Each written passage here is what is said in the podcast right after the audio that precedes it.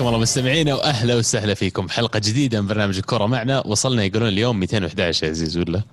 أتوقع. الموفي هو اللي دامني يعد هو اللي العادي مدرك. هو 210 أو 211 لكن مكتوب تحت. بتشوفون قبل الكورة آه، ما أدري من منكم شاف ال UFC fight اللي صار حبيب؟ ورفع يد عزيز وبعد كلام كبير. يا عيال. الزبده الشطحة ال- ال- فاز حبيب بال fight وصار ال record حقه 29 صفر. آه، للأسف أبوه توفي قبل فترة ويقال انه هو السبب الأساسي اللي خلاه يعلن اعتزاله بعد الماتش على طول. آه، قال إنه تواعد مع أمه على قولته إنه ما عاد يطاق ولا يصارع ولا كيف تسمونها بس إنه ما يبي يدخل fights بعد كذا. آه، تكريما لذكرى أبوه. شوف ما أدري إذا شفتوا كيف الصياح آخر شيء بعد ما فاز. yep yep. هو متعود بعد كل game بعد كل يعني. okay علق بداحم فا توقيته ضعيف مرة بس إيه مرة. أنا بعدين بسم اللي- الله. اللي بقول اللي أتوقع اللي كان بيقوله بداحم إنه بعد كل game يتشاركون اللحظة هذه هو وأبوه ويعني يعتمد عليه بشكل كبير حوله في ال ring. آه، المرة هذه ما كان معه ويعني قدر إنه يفوز على واحد من آه، خلينا نقول ال big contenders الناس اللي كان لهم متوقعين آه، يسوون upset في ال fight هذا. كانت سهلة جدا بالنسبة لي. يعني زي ما يقول he made it look very easy في ثاني جولة باخت- باختصاص آه، حبيب زي ما تعودنا منه ال submission وهذاك مبسوط يعني خسر هو مبسوط يعني. ما, تحس زعلان يعني تحس إنه لاعب قدام واحد عظيم من عظماء ال UFC وخسر بشرف يعني ما مستعد حبيب عرفت؟ مستعد يعني من أول ال fight ما خلاه يقرب كثير ولا خلاه يبعد كثير طول الوقت في وجهه وينطق حبيب ويرجع له. ويعني واضح إنه جايب game plan واضح وأول ما نزله على الأرض أصلا لأنه تعورت رجله شكله في ال fight وذاك بدأ يركز عليها جيتشي. إيه.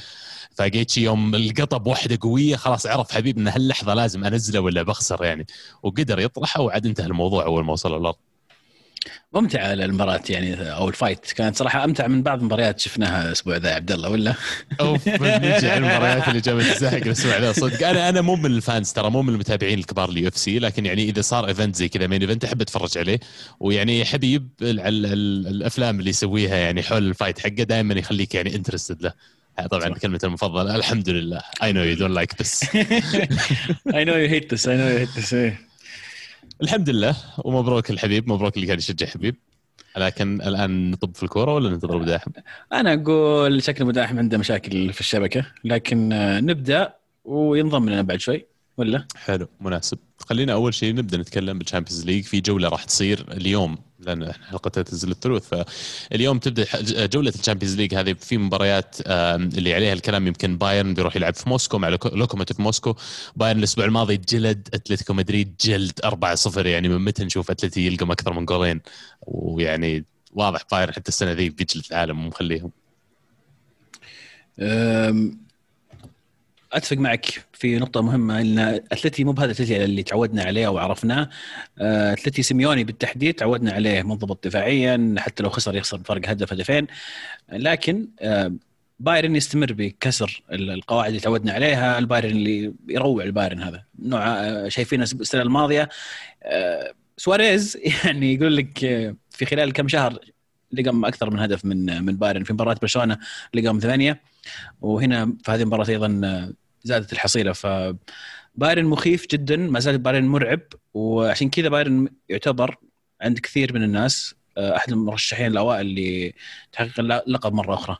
هذا ترى هذا كله هذا كله سواه وليفندوسكي ما سجل. فاز 4-0 بلاعبين كذا random قاعدين يسجلون. وليفندوسكي الآن بنجي نتكلم نتكلم في الدوري الألماني. الزبده يعني آم، فريق يروع فريق كل تشكيلته قوية.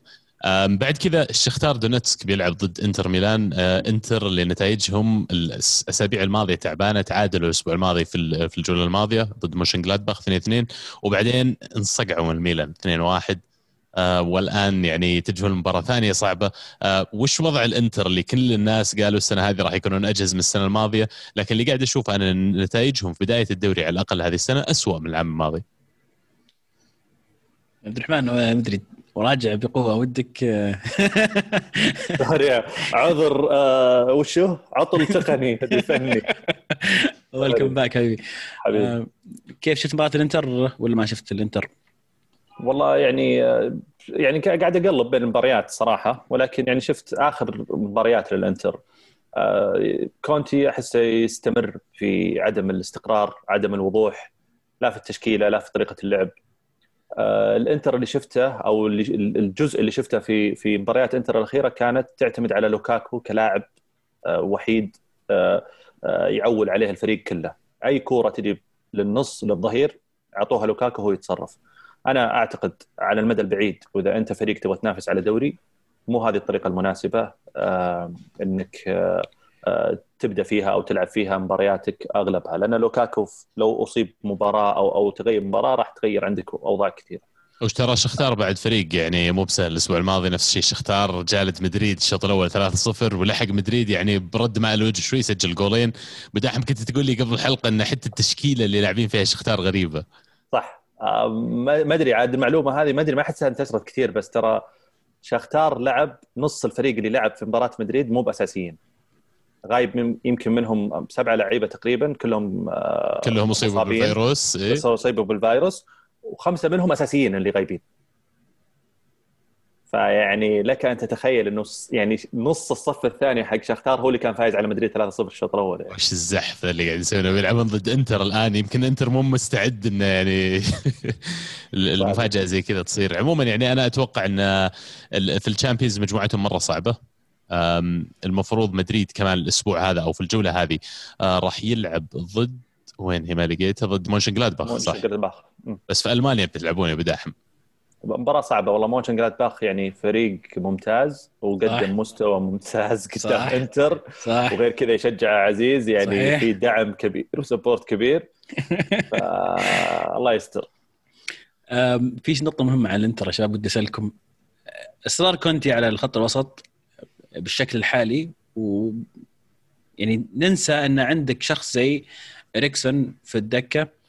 ممكن يضيف لك حلول هجومية كثيرة لاعب يعني آه خلينا نقول لاعب متنوع مفيد جدا لكن كونتي ما زال مصر إنه ما يستخدم ما يستفيد من إريكسون بداية المباراة. آه وطلع الكلام كثير الآن ان آه إريكسون راح يكون خارج الإنتر في يناير الجاي. فعبط من كونتي ولا ما يناسب أسلوبه؟ ما أدري بس كونتي متأزم الموضوع حتى لما سألوه الظاهر في المؤتمر الصحفي كل ما سألوه عن اريكسن يقطع الموضوع ما يخليهم يكملون.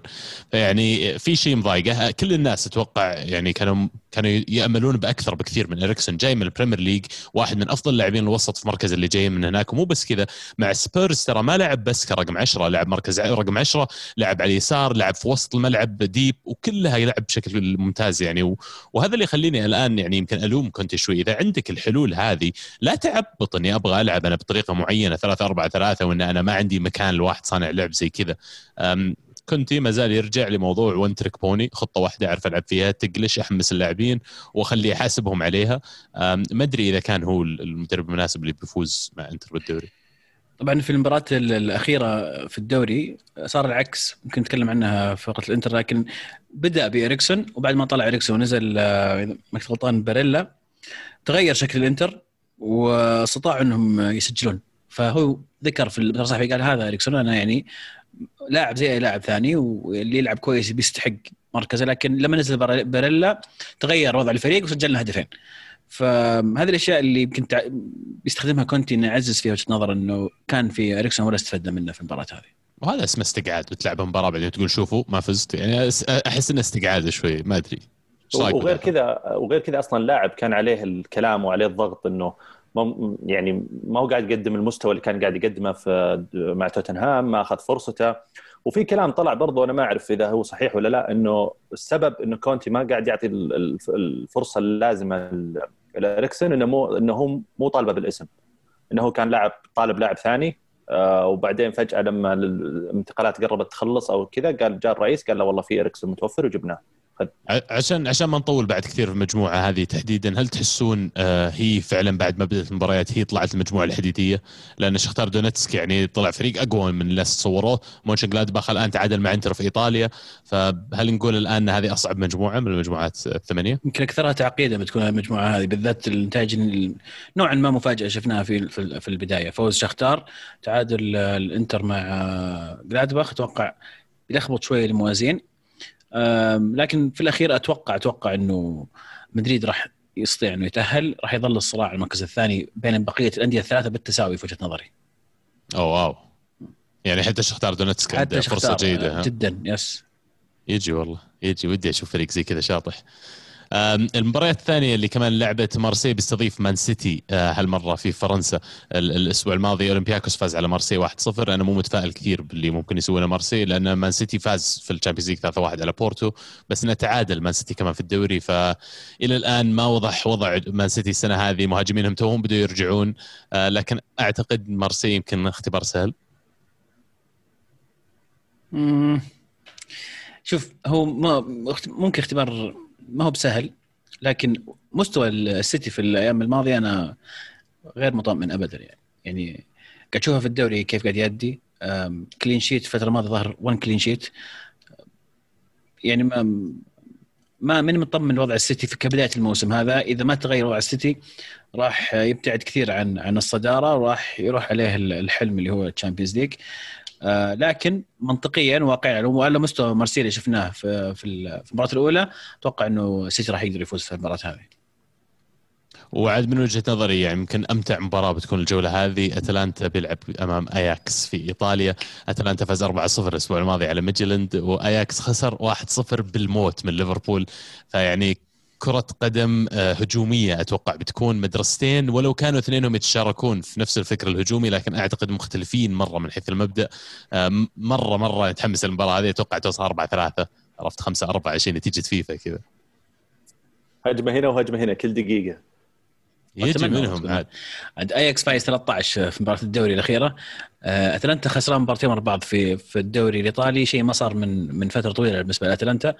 ف وكلهم فرق تسجل اهداف لعب مفتوح ولا ولا في تحفظ دفاعي. فأتمنى تكون مباراة ممتعة. إن شاء الله ما يكون في وقتها مباراة ثانية تخرب علينا.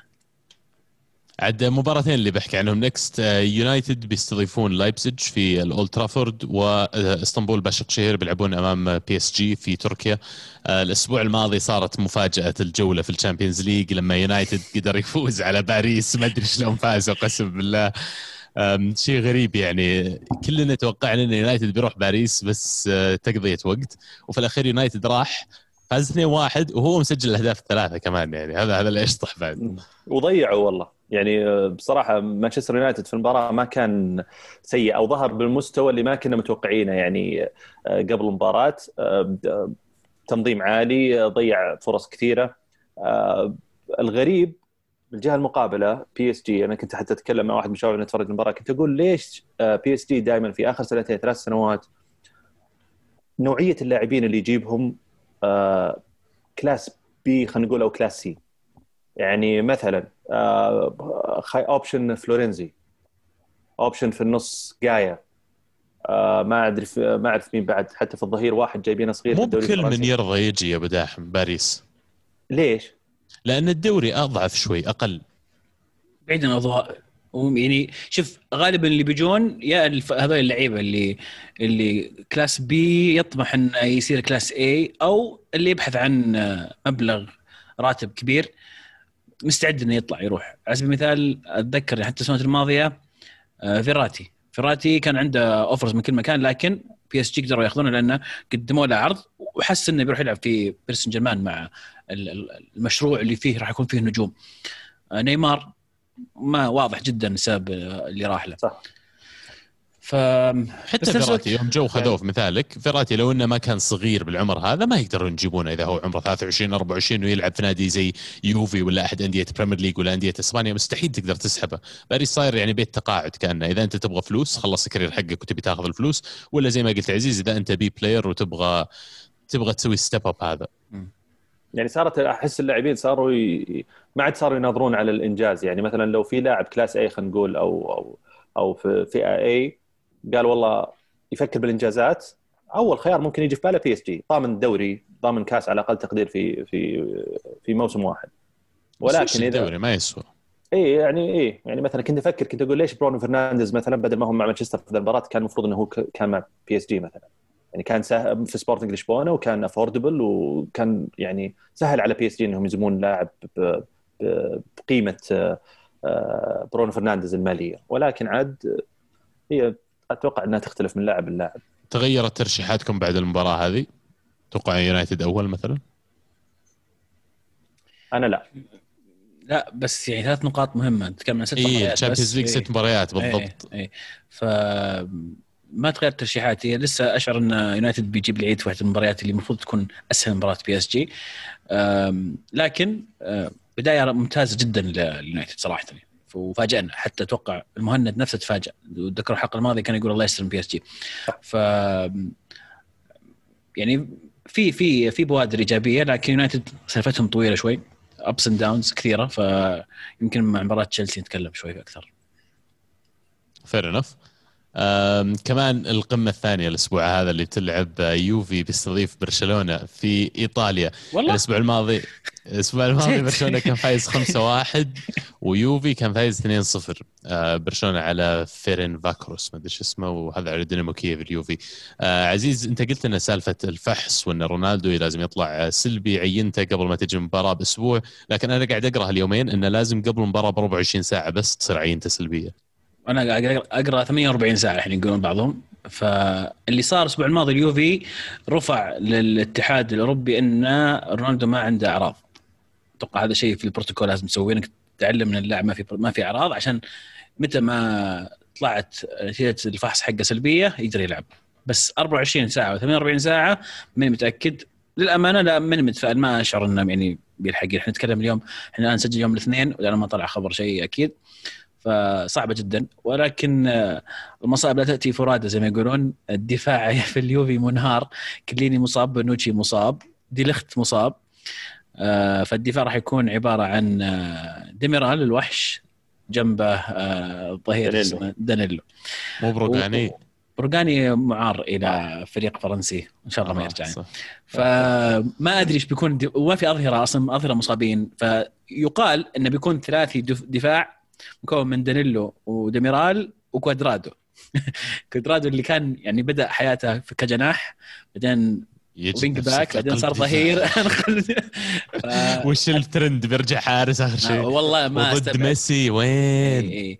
أم، فاليوفي عندهم مصايب في الدفاع. لكن نفس الوقت اللي شفناه في مباراة برشلونة قدام مدريد أه، مبشر الخير. موراتا يعني في في form طيبة جدا ديبالا عائد فيعني ممكن نشوف مباراة مفتوحة بالطرفين مو مفتوحة لأن اللعب مفتوح لأن الدفاعين كلهم سيئين. أه، بس أكيد اليوفي بدون رونالدو وبدون دفاع أكيد إنه يع- راح يعاني في هذه المباراة. في الكامب نو هي ولا في. أرض اليوفي؟ في أرض اليوفي. في إيطاليا. أبو برشلونة وضعهم يرقل الصراحة. يعني على كل المصايب اللي حكيت عنها أنا بوجهة نظري برشلونة فريق في فت- فترة تحول أو في طور تحول وإلى الآن ميسي ست مباريات ما سجل. كل هذه المفروض تعطيك يعني بوادر إيجابية. أنا بالنسبة لكل الفريقين جايين من المباراة هذه يبونها تكون شيء إيجابي في بداية سيئة يمكن الموسم والله مش آه، معك بس أتوقع يعني حتى أطفال برشلونة راح يسجلون على اليوفي. ما في دفاع صدق. ما في ما في إلا ديميرال. ف ميسي أكيد بيسجل. أكيد. أكيد يعني. هذه مباراته خلاص. يعني ما سجل له كم يوم. الآن إيه. ظاهر ما ما في دفاع. صدق صدق. عبد الله ما في دفاع. ما في إلا قلب واحد. قلب دفاع واحد حقيقي بس. شوف ميسي بالحالة يعني إذا لعب إذا لعب مع زي ما لعب المبزرة اللي معه في مباراة مدريد بدري وترينكاو أنسو فاتي كويس أنسو فاتي يعني آه فاتي ممتاز. كويس. اي ممتاز. لكن لو لعب مثلا حتى بكل دست قوته. ممتاز لحظة دست إيه. يعني بس خرافي. ممتاز. إيه. مهير والله نتكلم إحنا عن بس الهجوم. الهجوم. كتشكيل هجوم فأنا- إيه. اي أحس إنه لو لعب فاتي جريزمان ديمبيلي وراهم ميسي هنا هنا بتصير في خطورة وبتصير في صعوبة. إذا دخل بكل قوته خلاص يبغى يفوز بعد ال- هزيمه الدوري والمستوى المتذبذب والشكوك. يبي يفوز. فهو أصلا كان مرشح إنه يدخل مباراة الكلاسيكو بهذه التشكيلة بس عاد ما ما أعرف ليش. فأنا أتوقع إنها مباراة صعبة. أشوفها تعادل يعني واحد واحد. هجوم ترى دفاع برشلونه بالمقابل ترى دفاع برشلونة سيء وهجوم اليوفي متحسن و... ويسجل في المباريات الأخيرة. آه، من كل نسأل الله مباراه السلامه بس. إي المباراة هذه بيكون صعب. ان نتوقع أنا أتوقع صفر صفر يعني. أتوقع على. كل هذا اللي قاعد تقولونه بيصير عكس ما حد بيسجل جول ما حد بيعرف يسوي شيء عرفت؟ ممكن. في الأخير صح تشيلسي الأسبوع الماضي تعادل 0 0 قدام إشبيليا وبيلعب الأسبوع هذا إن شاء الله أمام آه، كرازنودار مجموعة straightforward المفروض لتشيلسي ما أتوقع إنها بتكون يعني تكون تحدي بالنسبة لهم الفريق الرابع معهم اللي مع إشبيليا مين كان؟ آه رينيه رينيه. هذا اللي يلعب فيه روجاني لقيناه ها؟ Champions League قاعد يلعب يا أبوي. تهايط عليه Champions League player أعرف لك أندية ما يلعبون في Champions League يا أبوي. صحيح. روجاني فيلم. مدافع عظيم ترى. يجي منه. دورتموند دورتموند انصقعوا الأسبوع الماضي ضد قدام لاتسيو 3-1 الأسبوع هذا بيلعبون قدام زينت في ألمانيا ولاتسيو بس بيروح لبلجيكا يلعب مع كلوب بروج. آه، دورتموند نتائجهم فوق وتحت في الدوري ممتازة وفي ال Champions League يبدو لي بداية غير موفقة. لاتسيو قوي السنة دي يا عزيز. لاتسيو مو بقوي السنة هذه. آه، في أشياء غريبة برضو مع لاتسيو. لاتسيو اتلانتا السنة هذه غريبين اي آه، قاعد ياخذ مكانهم نابولي وساسولو.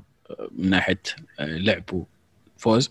فلا لاتسيو فاجأني بفوز على فوز على دورتموند المباراه الماضية. فاجأني جدا. ما توقعت أبد إنه ممكن يفوزون بالذات مع الفرق الالمانيه دائما الفرق الطريه تعاني. آه، لكن يمكن يكون الفريق له وجهين وجه في الدوري وجه في ال Champions. يمكن صار عنده حركات بعض الفرق اللي تفوز بال Champions كثير. كويس احس بتقول حركات بعض الشباب اللي بوجهين يعني- لا لا لا لا لا, لا. حلوة حلوة. بس والله ف interesting صراحة من من نشوف لاتسيو السنة هذه كيف يتعامل مع ال Champions League ويتعامل مع الدوري بنفس الوقت. أنا هذه. المجموعة أحس من أكثر المجموعات ال- ال- المتقاربة متكافئة. يعني هذا كنت بسأله مين تتوقع منهم؟ طيب دورتموند ولاتسيو مين المفروض يتصدر؟ آه، أتوقع يعني دام لاتسيو خلص من دورتموند المباراتين اللي بينهم فيعني يعطيه الأفضلية خلينا نقول آه، نوعا ما في إنه يكون متصدر المجموعة. ولكن المجموعة نفسها كلوب بروج فايز على زنت المباراة اللي راحت. آه، فالمباراة الجاية اللي هي بين كلوب بروج ولاتسيو صح؟ صح. فهذه برضو إذا تعادلوا still هم بيصيرون آه، أول وثاني فبيصعب شوي شوي المهمة على دورتموند.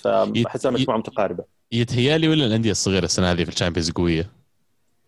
يعني كل ما مرينا على مجموعة إلا فريق صغير مفلم كذا جالد لواحد من هالكبار عرفت؟ الفرق الفرق الكبيرة القوية صارت ضعيفة يمكن. أوكي. وارد. كذا نكون ختمنا على ال Champions League وال preview علمونا أنتم بعد وش آرائكم. غالبا المباراة آه، مباريات راح تكون لعبت لما معظمكم يسمعونها بس إنه يعني علمونا رأيكم على المباريات نفسها على هاشتاج الكرة معنا. وكذا نوصل لإسبانيا. في إسبانيا موضوع الأساسي اليوم أبغى أتكلم عنه. صحيح مداحم وراك لابس. مقلوب تيشيرت. إيش فيك؟ لحظة لحظة خلينا نتفاهم مع الولد ذا اصبر حبيبي ال- الورقة. حقت الغسيل تصير ورا.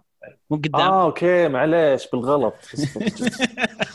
شفناه خلاص عرفت مدريد. يفوز 2-1 على 3-1 على برشلونة.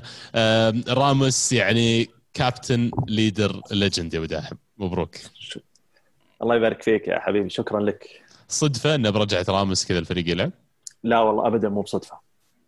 ابدا مو من جد بصدفه تتكلم يعني. مو بصدفه مو بطق. لا والله ابدا مو بصدفه أنا أنا قلت لك يمكن سولفنا قبل الحلقة وسألتني سؤال كذا مباغت سكتني ولكن والله العظيم أنا وسط المباراة على قد ما أني مستمتع بالفوز ومستمتع باللحظة قاعد أفكر ما آه، فترة ما بعد راموس في مدريد. يعني غاب مباراة في شختار الفريق انهار تماما. مع العلم إنه المباراة اللي قبلها يعني اللي قبل قبلها. قبل قادش كان موجود و... آه، وبأدي الفريق ممتاز. في قادش أصيب طلع انهار الفريق. المباراة اللي راحت ما لعب ضد شختار انهار الفريق. لحظة لحظة أنت تقول فترة ما بعد راموس يعني قاعد كأنك تقارن مثلا. فترة ما بعد رونالدو الفريق يتاثر يعني؟ والله يعني شوف على مستوى ال ال ال ال ال الأهداف وعلى مستوى الحسم رونالدو مختلف. رونالدو يعني الفترة اللي بعده صعبة على مدريد لمدة سنتين ثلاث سنوات على مستوى إنك تلقى لاعب زيه. بس مدريد حقق الدوري بعد رونالدو. بس مو مو يعني بالطريقة أو بالسهولة أو بالوضع اللي كان فيه معنا في رونالدو. ولكن آه راموس الشيء اللي يضيفه للفريق نفسيا قياديا بيسجل يقطع بالكعب. ما أدري سوى كل شيء. ممكن أي لاعب مدافع يسويه في أتوقع في الكورة. يعني ما ودي يصير مرة بالغ صراحة بس أنا أحس إنه ما أدري أحس ما تحس بقيمة هذا اللاعب إلا لما يكون في فريقك و... وتشوف إيش قاعد يسوي حلو. ممتاز النقطة ذكرية روعة لأن يعني أنا أعرف جواب المدريديين من وجهة نظرهم سيرجيو راموس legend أسطورة من أساطير اللعبة وال- وريال مدريد يعني لكن عزيز أنت يمكن كمنظور آخر هل تعتبر راموس صار وصل مرحلة legend؟ إيه أنا لا لا راموس legend أسطورة آه، وأتفهم يعني تماما وبكل وضوح بالنسبة لي سبب عشق المدريدين لهذا اللاعب والأثر اللي عند عند راموس. وأنا لو اني لو إني آه، ما أحتاج أكون مدريدي. حتى بدون ما أكون مدريدي أنا أرى أرى هذه القيمة المضافة من من سيرجيو راموس واللي قدم على مر السنين يعني. يمكن النقطة اللي نختلف فيها تمسك يا عبد الرحمن شوي بس هو الإمكانيات الدفاعية عند عند هذا هذا اللاعب آه، مدافع رائع لكن من عيوبه من عيوبه الأخطاء اللي يسويها والطرد والكروت اللي ياخذها ويحمل فيها فريقه. من ناحية قيمة مضافة للفريق بشكل عام مستحيل أشكك في في سيرجيو راموس. أكيد أسطورة يكفي اللي سواه السنوات الماضية يكفي ال Champions League يكفي الأهداف سجلها. المدافع تخطى مهاجمين عندهم في عدد الأهداف. فمن ناحية أسطورة في تاريخ مدريد بكل تأكيد سيرجيو راموس صعب إنه ما ينذكر معه وفالفيردي اللاعب اللي يعني ما أدري إذا مداحم توافقني الرأي بس أشوف من اللاعبين اللي في مدريد الحين أي مباراة كبيرة يدخلها مدريد هذا أول اسم تحطه على التشكيلة، الطريقة اللي يعني فقع منها من بوسكيتس الصراحه يعني يجيبني الموضوع عن بوسكيتس بعد اللي اللي خاض اسوء مباراة يمكن أنا أتذكرها في قميص برشلونة. فيعني أنت هل تشوف الآن أن فالفيردي بيصير يعاملونه زي ما يعاملون بعض اللاعبين؟ ما أدري إذا تتذكرون الكوري حق مانشستر يونايتد اللي كذا هذا اللاعب موجود مو شرط يلعب كل المباريات لكن المباريات الأساسية هذا بيلعب أساسي. المباريات نعم. الكبيره sorry هذا بيلعب بارك أساسي. بارك جي سونج بارك سونج كان تكتيكي من الدرجة الأولى كان يعني وجوده في الملعب مهم جدا وفرجسون ما كان يستغني عنه لأنه كان يسوي شيء ما حيسوي غيره. فهل تحس الحين فالفيردي يسوي شيء ما يسوي غيره؟ هذا سؤالي بالضبط. الآن في في تشكيلة مدريد الحالية نعم.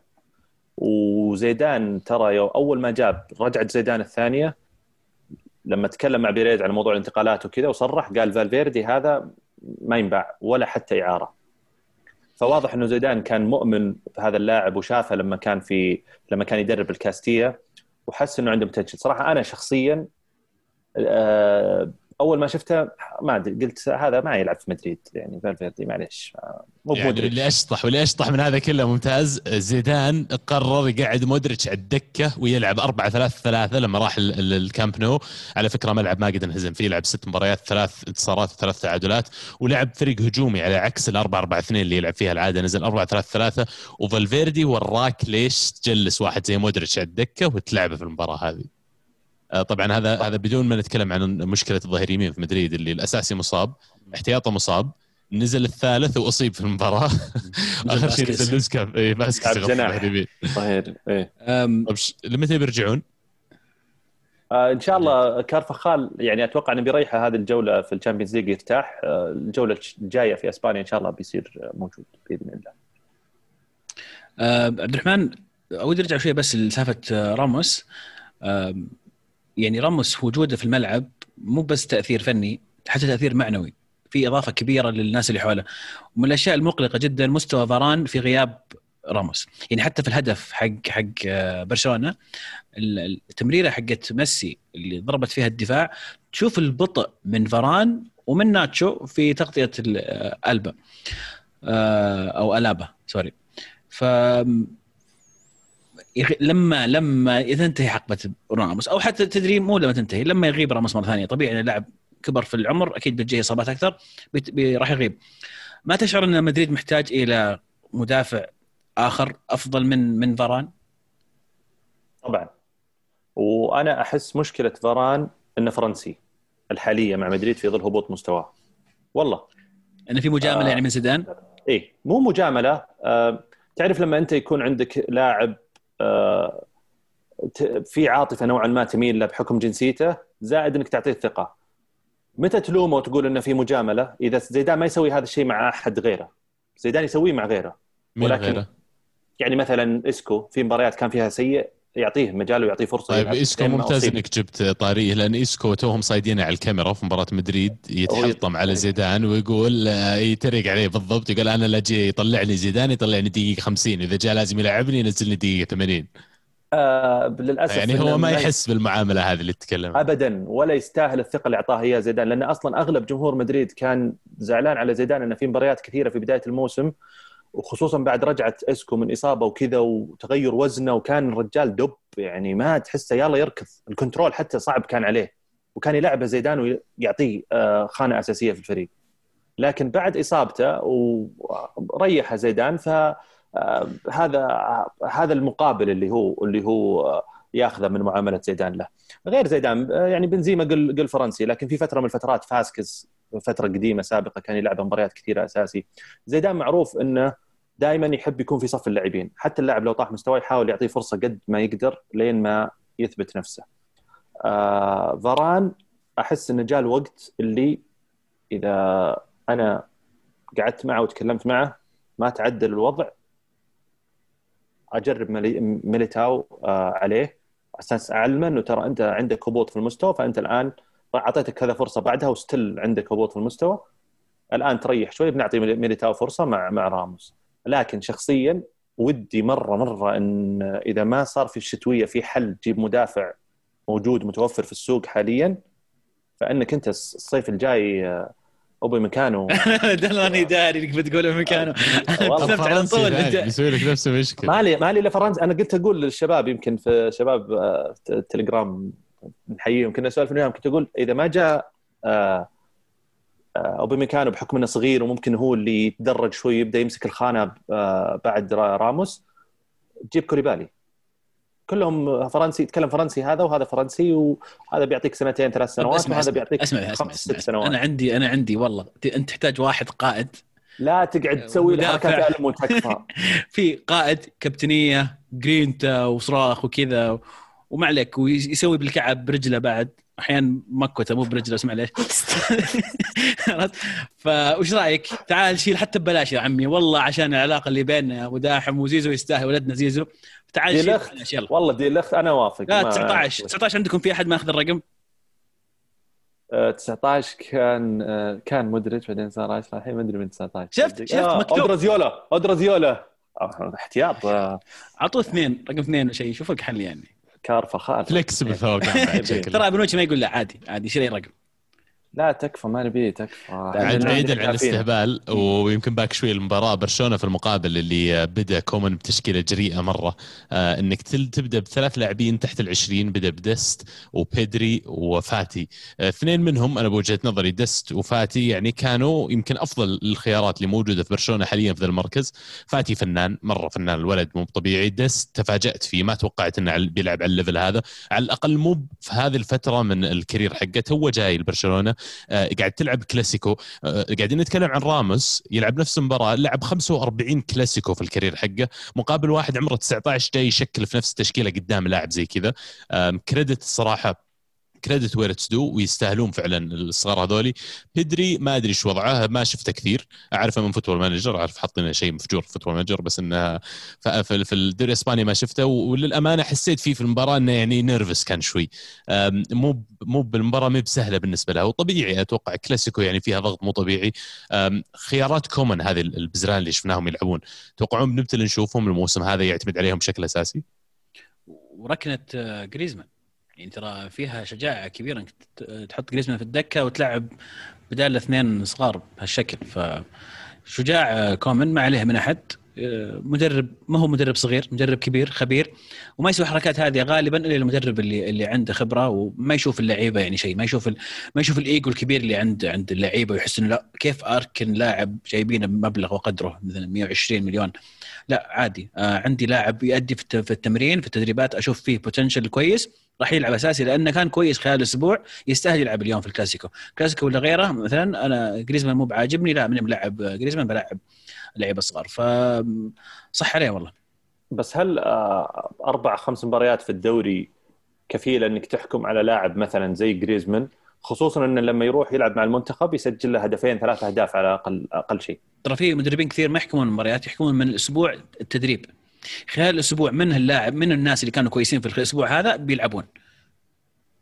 أنا أتفق. طبيعي يعني. يمكن هو في درس أصلا بالاقنيه تلاقيه مثلا يبي منه أشياء معينة وجريزمان لأنه جريزمان يجي بال attitude اللي تكلمت عنه تو أنا أروح مع المنتخب أسجل. ما في شيء غلط فيني الغلط مثلا من ال system ولا ال team ولا الشيء اللي قاعد تحاول تطلبه مني. فإذا يعني أتفهم وجهة نظر كومن إذا أنا كمدرب قاعد تعطيني الأسلوب هذا الله لا يهينك بتجلس دكة وراح ألعب مكانك. واحد عمره 17 و18 لين تعرف إن الله حق وتلعب كويس.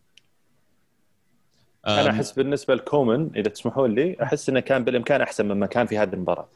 يعني خيار آه، بيدري آه، كان بالإمكان إنه يكون مكانه على أقل تقدير ترينكاو اللي يعني عنده ثقة أكبر رجله على الكورة كويسة.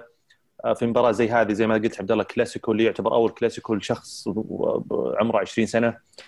صعب صعب كان مرة صعب. آه، بس شكل برشلونة في الملعب أحسه ما كان الشكل الواضح ما في هوية للفريق واضحة الفريق ضايع ميسي يعني كان ينزل يستلم كورة من من منتصف الملعب يحاول هو اللي يخلق لنفسه الفرصة أحس كومن آه، يحتاج شغل double اللي هو يمكن قاعد يسويه الآن آه، الفريق نفسيا يحتاج يرجع آه، إلى إلى الشكل اللي هو كان فيه مطلوب وأعتقد كل هذا يعتمد على ميسي وعلى اللاعبين الرئيسيين في في الفريق. وشوف جانبين للي سواه كومن. الجانب الأول التشكيلة اللي بدأ فيها واللي اختارها.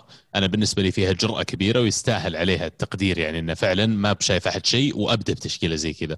لكن الجانب الآخر اللي ما سوى كويس فيه إنه تأخر مرة على أرض الملعب. يوم بدأت المباراة وصار لازم يسوي تبديل في الفريق صبر لين الدقيقة 80 ونزل ثلاث لاعبين. وحتى لما سوى تبديلاته ونزل الظاهر عقبها كمان بخمس دقائق وتبديل رابع.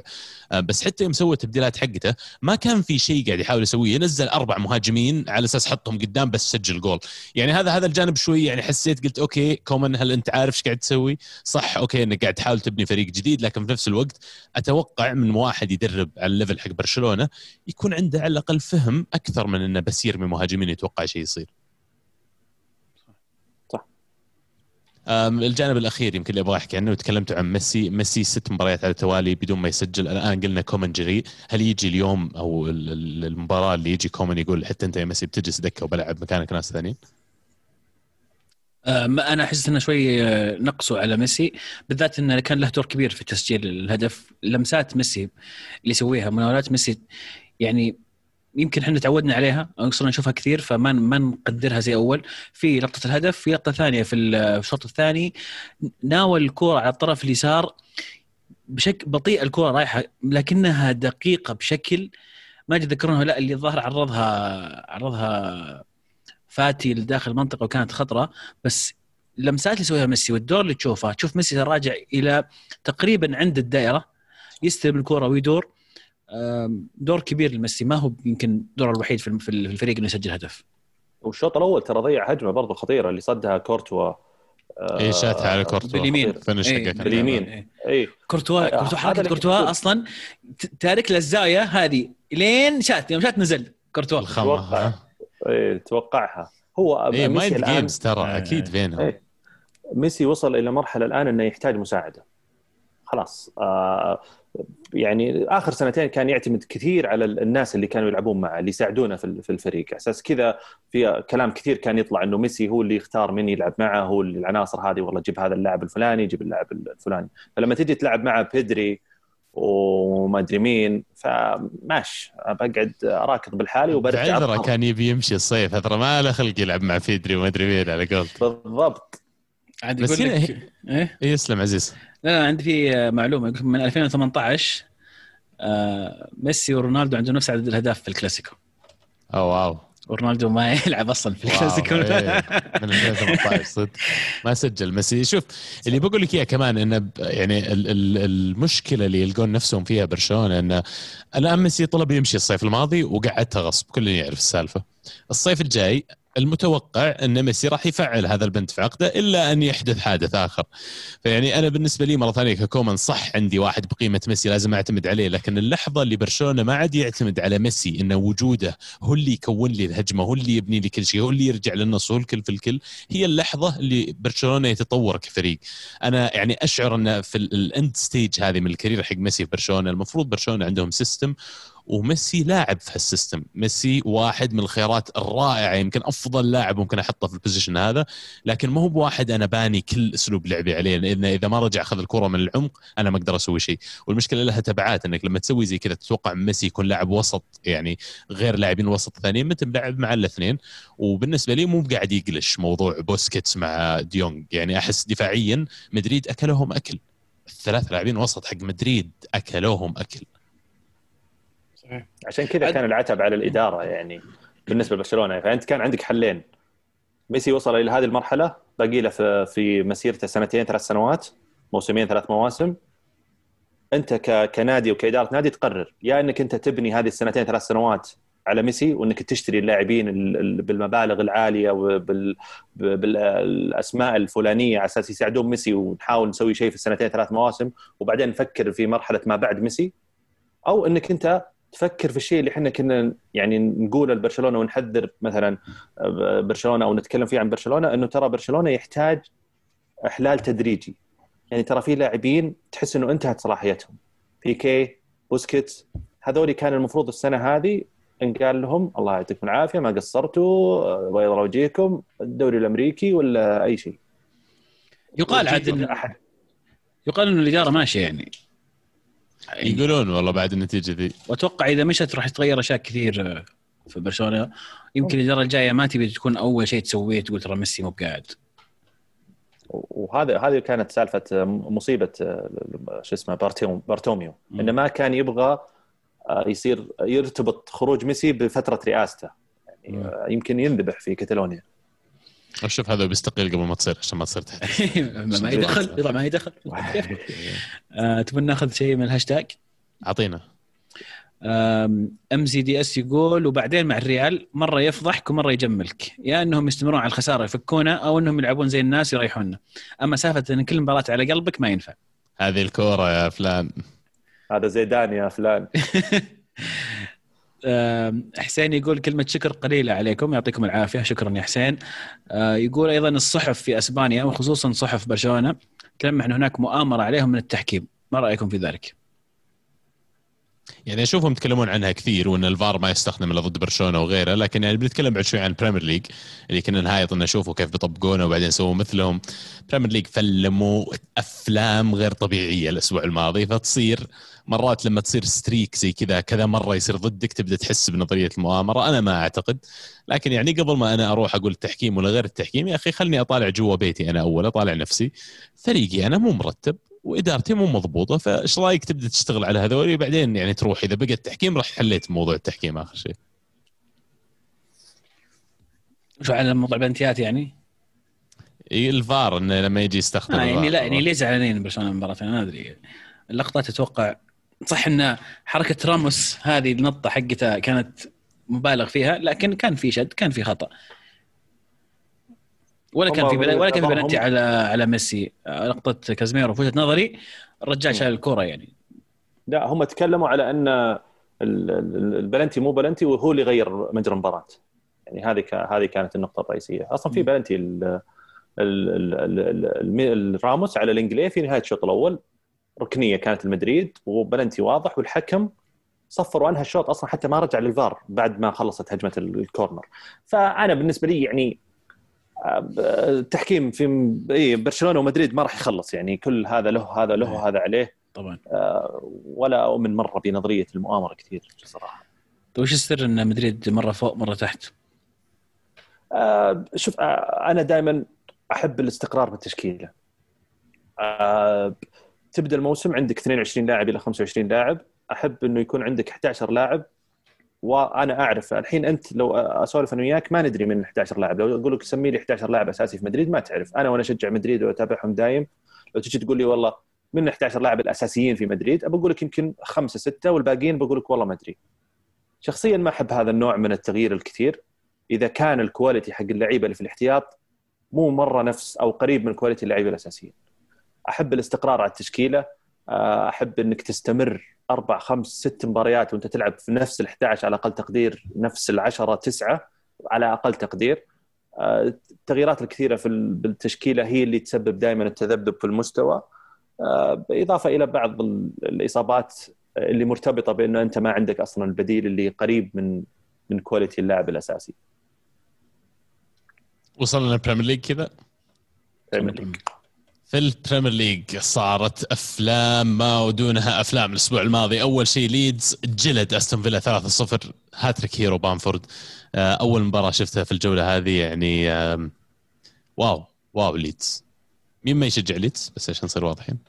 أنا ما أشجع ليدز صراحة يعني بس. ما تنبسط تشوفهم يلعبون ودك يفوزون زي شعور ليستر ذيك السنة.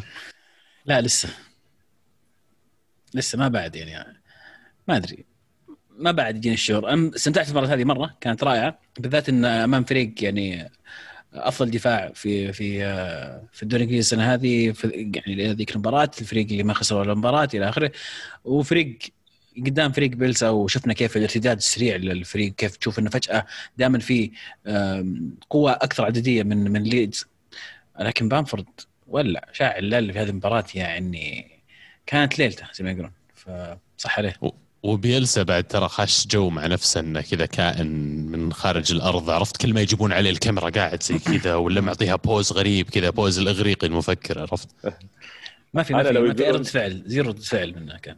أصلا جابوه لما دخل جول ليدز ما- سافههم أصلا ما يطالع فريقه عرفت؟ يعني مباراة خلاص هي 90 دقيقة أنا ما أقدر أسوي شيء عرفت. عرفت الشعور اللي ودك تدخل مخ هذا الشخص وتشوف إيش قاعد يفكر؟ أنا يعني على قد المدربين اللي تابعناهم وحبيناهم ودربوا فرق نشجعها على قد ما لو قالوا لي وش. مين المدرب اللي ودك تحضر معه training session ولا تقضي معه أسبوع آه، بختار بيلسا يعني أستاذ المدربين. يعتبرونه بدون أي تردد ودي أجلس أشوف وش قاعد يك... وش يقول اللعيبة وش يقول لهم قبل ليلة المباراة بين الشوطين كل هذه الأشياء تحسها شيء كذا غريب شيء شاطح طبعا أستون فيلا كان ترى الجولة الماضية يعني شبه متصدر الدوري بينه وبين الأول نقطة بس جا جلدهم ثلاثة في ملعبهم ما أشوفكم شيء. جالدين ليفربول. إيش ليفربول؟ أنا ليدز يا أبوي. آه، المباراة اللي بعدها س- آه، ويست هام تعادل واحد واحد مع السيتي في لندن. آه، السيتي ما زالت نتائجه مخيبة. الأمال يلقى نفسه تحت ويست هام إلى الآن في جدول الترتيب. المفروض بيلعبون مباراة لكن لهم مباراة مؤجلة حسب ما أعتقد. صحيح. آه، أقل بمباراه أقل مباراة صح. يونايتد تعادل مع تشيلسي 0 0 في مباراة سماها عزيز قبل البث سنوز فست ما كانت بيض المباراة يعني أحس ضيعت 90 دقيقة من من حياتي. أوف لهالدرجة.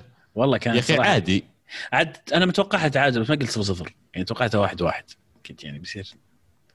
بس ما آه، فيها أهداف بس يعني أنا بالنسبة لي يونايتد كان لعبهم interesting اني اشوفهم كيف يلعبون بعد مباراة باريس. وبالنسبة لوجهة نظرهم بعد أحس إنهم لاعبين باريس وبعدين تشيلسي.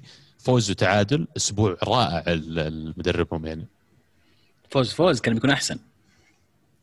خلينا واقعيين ترى يعني. وأتوقع over الجدول achieve أصلا. إيه يعني already انت فزت واحدة أصلا.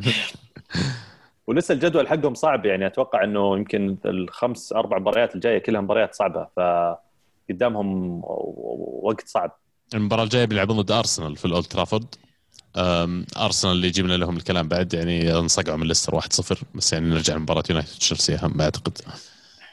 تصدق إنه بالصدفة لبست التيشيرت هذا عبد الله. يعني أنا من معلق آه، عليك ما وعلى اختياراتك الصراحة. بالصدفة عليك, لقيت طلع لي فجأة بس قلت أوه ليستر حسب الهلال. عرفت؟ ما انتبه عليك ملاحظات اليوم. قاعد استفزاز. ثالث مرة تصير على فكرة. ثالث مرة الفرق حقتي تلعب ضد فرق معينة وفجأة تطلع بالتيشيرت حق الحلقة الجاية. آه أنا ما أدري أصلا مين لعب الأسبوع هذا. صحيح. هذا. كلام هذا كلام مو بصحيح في الفيديو موجود. والتاريخ موجود ارجع لها وجيب لي ثلاث مرات اتحدى أبى أطلع الملفات حقتك. أسجل كل شيء ترى ما في شيء يفوت. طيب عبد الله تتفق معي diary عبد العزيز wore ليستر today عرفت؟ آه الأسبوع هذا في الدوري الانجليزي كان ممل. تتفق معي؟ آه على إيه مستوى. الدوري تعودنا من الدوري الإنجليزي وال- والحماس لو لو- لو نستثني مباراة ليدز أتفق معك. إيه. ذي كانت يوم الجمعة ظاهر خرب ال system شوي. لا وحنا متحمسين على مباريات الأسبوع فأول مباراة نشوفها wow. إيه. لكن باقي مباراة آه، توتنهام بعد شوي فيمكن يعوضونا اوه عاد سن كابتني في ال fantasy اديني. سون وكين كلهم شاعلين كلهم شاعلين. استهبل اعلى ناس جايبين points طبعا مورينيو قاعد يصيح على الفار من قبل المباراة من الحين تصريح الظاهر البارح وقبل البارح وإن الفار ولازم يراجعون الموضوع كذا ما ينفع. ما أدري وش ناوي يسوي هو. والله صدق الفار في الدوري الإنجليزي يا شباب. وين؟ أقسم وين. اي على طاريها في؟ لقطه مباراة تشيلسي ويونايتد. شفتوا ال headlock يا شباب؟ إيه إيه. أنا حسبها ال fight حقت حبيب. ما دريت إن تشيلسي لخمت. وش ذا؟ والله شطحه كيف كيف فهمني كيف هذه؟ مو بلنتي. وكان في لقطة في مباراة ثانية تقام في نفس الوقت على البريمير ليج. وحسب ما فهمت إنه نفس المركز اللي راجع الفار حق كل اللقطات. صححوني مرة ثانية لو أنا غلطان. لكن نفس المركز يراجع وتعلن هذيك بلنتي وهذه ترجع تخليها. شيء غريب. خصوصا إن الحكم الساحة ما يروح يشوفها. يعني في بعض يعني ما أدري أحس حالات قليلة مرة اللي يروح يشوفها. يعني أنا أتذكر الحالة اللي جت في بالي الحين حالة آه، فابينهو. ما أدري إذا شفتوها ولا لا ال- البلنتي اللي انحسب على ليفربول. كان يعني واضح إنه بعد الخط. يعني الفاول مو إيه. بعد على الخط. يعني على الخط, إيه، الخط إيه. في شك إنه على الخط يعتبر ضمن ال- ال- المنطقة الجزاء فتعتبر بلنتي. ال tackle اللي كان برا ال- برا الخط وقرر أن يحسبها بلنتي ولا حتى راح شافها. ف... هل يقدر يشوف بريمير ليج ما في شاشات ظاهر ولا حطوا في- بس السنة هذه حطوا صح؟ ال season هذا حطوا إيه، يا أخي سمعني سمعني ال discussion يا أخي. ذاك اليوم آه، في تويتر طحت على فيديو الدوري الأسترالي ولما صار الخطأ تسمع الحكام يكلمونه يقول أسمع تعال لازم تشوفها هذه اللقطة. يوم راح شافها آه، قال أوه هذا فلان. إيه سوى كذا. تسمع الحكام يقول له ترى بالنسبة اللي يتكلم معه يقول بالنسبة لي ترى هذه كرت أحمر ما فيها أي شك. وذاك يقول أنا صادق أتفق معك. ويرجع يعطيه أحمر. سمعني الدسكشن أو النقاش اللي يصير بين الحكام. على الأقل نفهم وجهة نظرهم كيف شافوا إن هذه مثلا داخل منطق أو كيف هذا طرد أو كيف هذا تسلل إلى آخره. ما أدري أحس انه مجرد إن الشاشة تطلع في الانجليزي إن ما في بلنتي أو في بلنتي على لاعب فلان ما هي بكافية. إذا أنت بصدق بتوقف المباراة كل شوي وتقعد ثلاث دقائق تتناقش خلي المشاهد على الأقل جزء من هذا مو بيقعد أنا قاعد كذا. وفي الأخير يأخذون قرار ما حد يفهمه. نقعد ربع ساعة نحاول نفهم شلون نتخذ هذا القرار أصلا. وليش ما في شفافية؟ على أي مبدأ إنك أنت تخفي النقاش هذا؟ يعني آه، بالنسبة للدوري الاسترالي أنا أتفهم إن هذه خطوة فيها الشفافية فأنا لما أجي أحط لك على الطاولة كيف أنا اتخذت القرار زي ما قلت لكن أنا لما أخبيها زي كذا بالعكس يزيد شكوكي الحين موضوع لما كنا نقول إن معظم الكورة أصلا نتائج ملفقة ولا في أحد في المباراة مدفوع له يأثر على نتيجة المباراة. شيء غريب يعني. أو ترى نوع ال discussion يمكن يصير ترى شاطح شوي فما يبغون يفتحون باب يفتحون مجال ليش شاطح؟ يعني- يعني يعني مثلاً يجيك وظيفة حكم هذه ما تقعد تشطح يعني لا يعني مثلا يجيك حكم الفار يقول لك إيه يا عمي ريتشاردسون لا معروف ذا يمثل طيب okay okay okay المفروض. إنك تقول كذا إيه، هذه لا، النقطة. إذا أنت إيه. تقول كذا هذه مشكلة عرفت ما تحكم على اللاعب عشان ريتشاردسون تخيل كل ما راموس زلق. أعطاه أحمر عشان راح عشان راموس نعطيه أحمر فهمت؟ صادق. يعني شوف يقولون أصلا الحكام إنهم يسوون ال preparation حقهم من قبل من تجهيزهم للمباراة إنه يقرأ عن اللاعبين اللي بيحكم المباراة حقتهم ويعرف مين اللي dives ويعرف مين اللي يكسر وي... يعني وطبيعي عادي. إذا أنت تقول هذا فلان ترى العاده dives سمعني طب في النقاش. أنا ما عندي مشكلة أقول لك يعني ان إنك تقولها ولا لا لكن ليش ما تخليها شفافة؟ ال process شفاف عط المعلومات لا تخلي العالم يخمنون. وعلى الأقل إذا أحد جاب العيد نقدر نقول okay هالمرة لما صارت في خطأ صار. لأنه الخطأ إذا صار مرة مرتين ممكن نتفهم لكن لما يصير متكرر وكل أسبوع في حالات وحالات نفس الحالات اللي صار عليها discussion قبل خلاص يعني خذوا قرار وخلوا الأمور تتحسن وتتعدل. أتفق معكم تماما. آه قبل ما نطلع من البريمير ليج ليفربول كمان فازوا 2-1 على شيفيلد يونايتد مبروك الجمهور. ليفربول فيرمينو جتا on form ويبدو لي ماني قاعد يجي بقوه و two assist قاعد ياخذ مكان صلاح. كان نجم شوي شوي ولا أنا غلطان؟ إلا. إيش سميته عزيز؟ نادي الايش؟ آه ما أتذكر والله. عزيز كان عنده نقطة interesting على إن ليفربول دائما عندهم لاعب يعني يظهر بشكل متميز أكثر من غيره وكل فترة عندهم لاعب يعتمدون عليه عشان يجيبون النتائج حقتهم. فشكلها الحين البوصلة حولت على ماني. بالذات إن صلاح okay ممكن بادي بشكل جيد لكن ما هو بال- بالصلاح اللي تعودنا عليه. وأتوقع إصابة فان دايك لها يعني تأثير كبير كبير مرة على الفريق دفاعيا ومعنويا. ما ما راح يلقون ثنائي دفاعي يعوض غياب فان دايك وراح يستمر آه، عندهم مشاكل دفاعية. الأمل زي ما قلت عبد الله إنه ماني وفيرمينيو فيرمينيو طبعا هذا أول هدف له. من آه، من بداية الموسم فاخيرا سجل. آه، راح يحتاجون صلاح وماني وفيرمينيو يرجعون لمستواهم المعروف أيضا طبعا إضافة جوتا الممتازة اللي كل ما يشارك آه، يعني يثبت نفسه. فان دايك for ليفربول هو نفس راموس for مدريد لأن أعتقد يعني مو بس دفاعيا وثنائي الدفاع وحتى هجوميا ترى هو أول واحد يبدأ الباسات الطويلة من الدفاع. هو أول واحد تلاقيه يتقدم إذا كان في set piece بالنسبة لليفربول corner ولا فاولات ولا غيره. ففعلا التأثير على الفريق مرة كبير وأنت أصلا كمهاجم إذا عندك واحد زي كذا ورا تعرف إنه في أي لحظة ممكن يقطع الكرة وتبدأ هجمة مرتدة يفرق كثير في لعب الفريق. صحيح. عندك مشاركة شكلها عزيز من الهاشتاج. آه والله في في مشاركات. أعرف ال face that you make طيب سعود يقول إيش أسباب فشل السيتي في التعاقد مع مدافع صاحي يمسك الدفاع؟ مرة ستونز ب 60 مليون ومرة آكي 50 مليون عكس مثلا أرسنال اللي ضبط دفاعه بسنة واحدة جابرييل وهولدنج هولدنج خلني ساكت. بس جابرييل ممتاز صراحة ولقطة ما أدري شلون شلناه بس لأن في ناس زي أخونا في الله الاخ عبد الرحمن اللي يجي يقول لك فران لازم يطلع ودوروا لي واحد بدل فران الناس فاسقين ترى في قلوب الدفاع. والله معليش فران أنا أشيله بيدي ورجلي وأحطه ومسكه كابتنية يا عمي. بس لا مو بيطلع احتياط شوي بس يتعلم شوي. اي بس اليوم لأن الفرق ترى لو تلاحظ شفت ال rise of الفرق اللي شفناها زي اياكس واتلانتا والفرق اللي قاعدة فعلا تعيش ال embodiment of اللعب الجماعي. كرة القدم قاعدة تتجه أكثر كذا وبعد فترة بتشوف أندية أكثر قاعدة تاخذ نفس الموديل هذا حق أتلانتا وحق أياكس. فهذا معناته أن حتى الدفاع زي ما أن الكرة فريق يهجم الفريق كله يدافع. فبتشوف أقل التركيز على قلوب الدفاع اللي يقدرون يدافعون وبتلقى مرة ثانية أكثر بكثير التركيز على قلوب الدفاع اللي يقدرون يمررون الكرة فأنا بالنسبة لي أخطأ مرة وخلي جول يجي إذا أنت في المقابل تصنع لي ثلاث أربع خمس هجمات في المباراة يعني أحط فران في نفس ال... بس مستافي امس قسم بالله ما لعبه ولا في دوري. لا sorry. والله ما ما أجيبه في النصر. والله والله مو بن... والله النصر ولا مو بن... النصر كبير عليه. والله ما لعبه. في الدوري الحارة.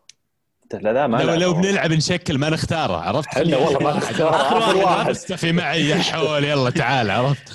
آه، حازم يقول إلى متى التحكيم كذا مع اليونايتد؟ لقطة ماجواير ما رجع لها حتى ولقطة راشفورد ما حد يدري وش سبب الرجوع.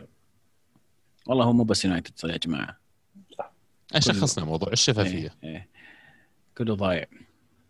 طيب نكمل الباقي إيش رأيك في فقرة الهاشتاج نهاية الحلقة؟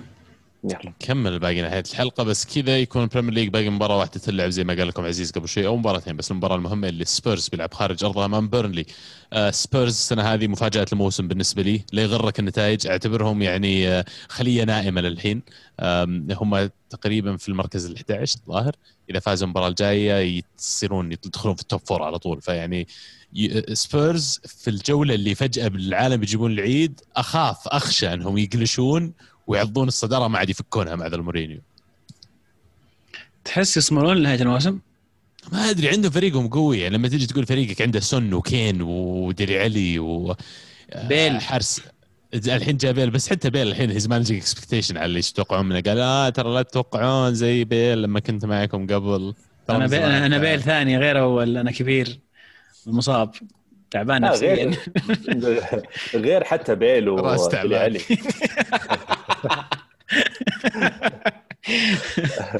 ال options كثيرة في توتنهام يعني آه، لاميلا آه، لوسيلسيو شو اسمه الثاني الهولندي بيرفاين مدري بيرفاين برجوان برجوان في في options كثيرة.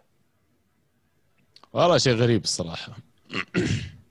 من من الانتقالات اللي صارت السنة هذه في ال Premier League إلى الآن يعني رنانه منها الهافرز الفيرنرز الأسامي الكبيرة اللي جت ال Premier League مين ال favorite بالنسبة لكم للحين؟ أو أسمح لكم تعتبرون كمان اللاعبين الجايين من ال Championship فليدز محسوبين في الحسبه وأستون فيلا و... والله خاميس صراحة صفقة جميلة تحس أعطى دفعة معنوية فنية أكيد في الملعب لكن نفس الوقت أعطى إيفرتون شعور إنه لا مو فريق عادي. فريق إنه نبغى نروح لإيفرتون نبغى نلعب مع إيفرتون نبغى نكون مع الفريق هذا. آه، وجود أنشيلوتي طبعا له دور كبير. ف زي ال domino effect جاء أنشيلوتي جاء خاميس ممكن السنة الجايه نشوف معاهم أسماء ثانية إضافية. كافاني كان مفصل بس كالفرت لوين إيه كان مولع إيه. عرفت؟ إيه. آه بس كذا خلصنا ال Premier League نوصل أبو داحم ليش ما يجاوب؟ طيب. أنا والله ك... يعني خاميس جاء في بالي صراحة بس ما أدري ما في أحد جاء في بالي بس خلينا نقول حبيت احرج أنا ترى.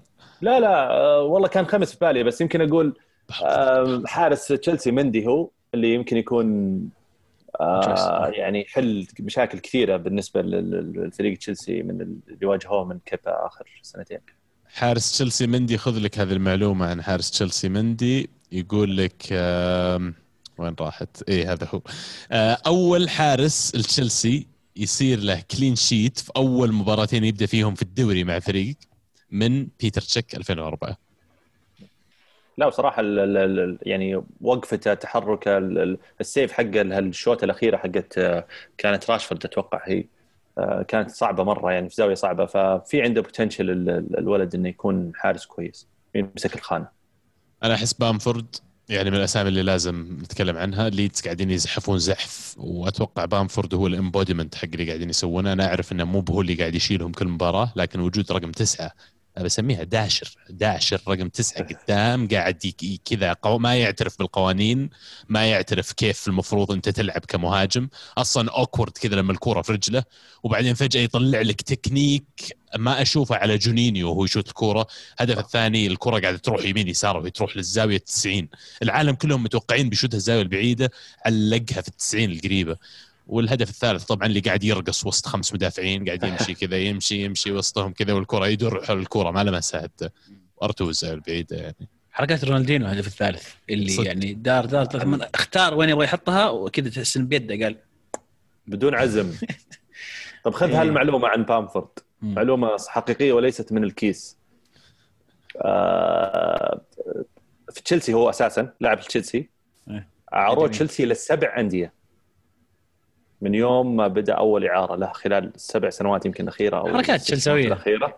بعدين لين استقر الحين أعتقد في ليدز آه، كانتقال دائم. وبنهاية الجوله ليفربول أضعف دفاع في الدوري الإنجليزي بتشارك إيش؟ مع فولهام تخيل. عشان السبعة ما توقعت إني بقولها بس إيه. أضعف دفاع لبطل الدوري الإنجليزي تخيل. 14 هدف نصها في مباراة واحدة بس still يعني إيه. الجولة هذه. نروح عادي دوري ايطالي ولا برضه بترجعنا مرة ثانية؟ آه لا نروح دوري ايطالي عادي؟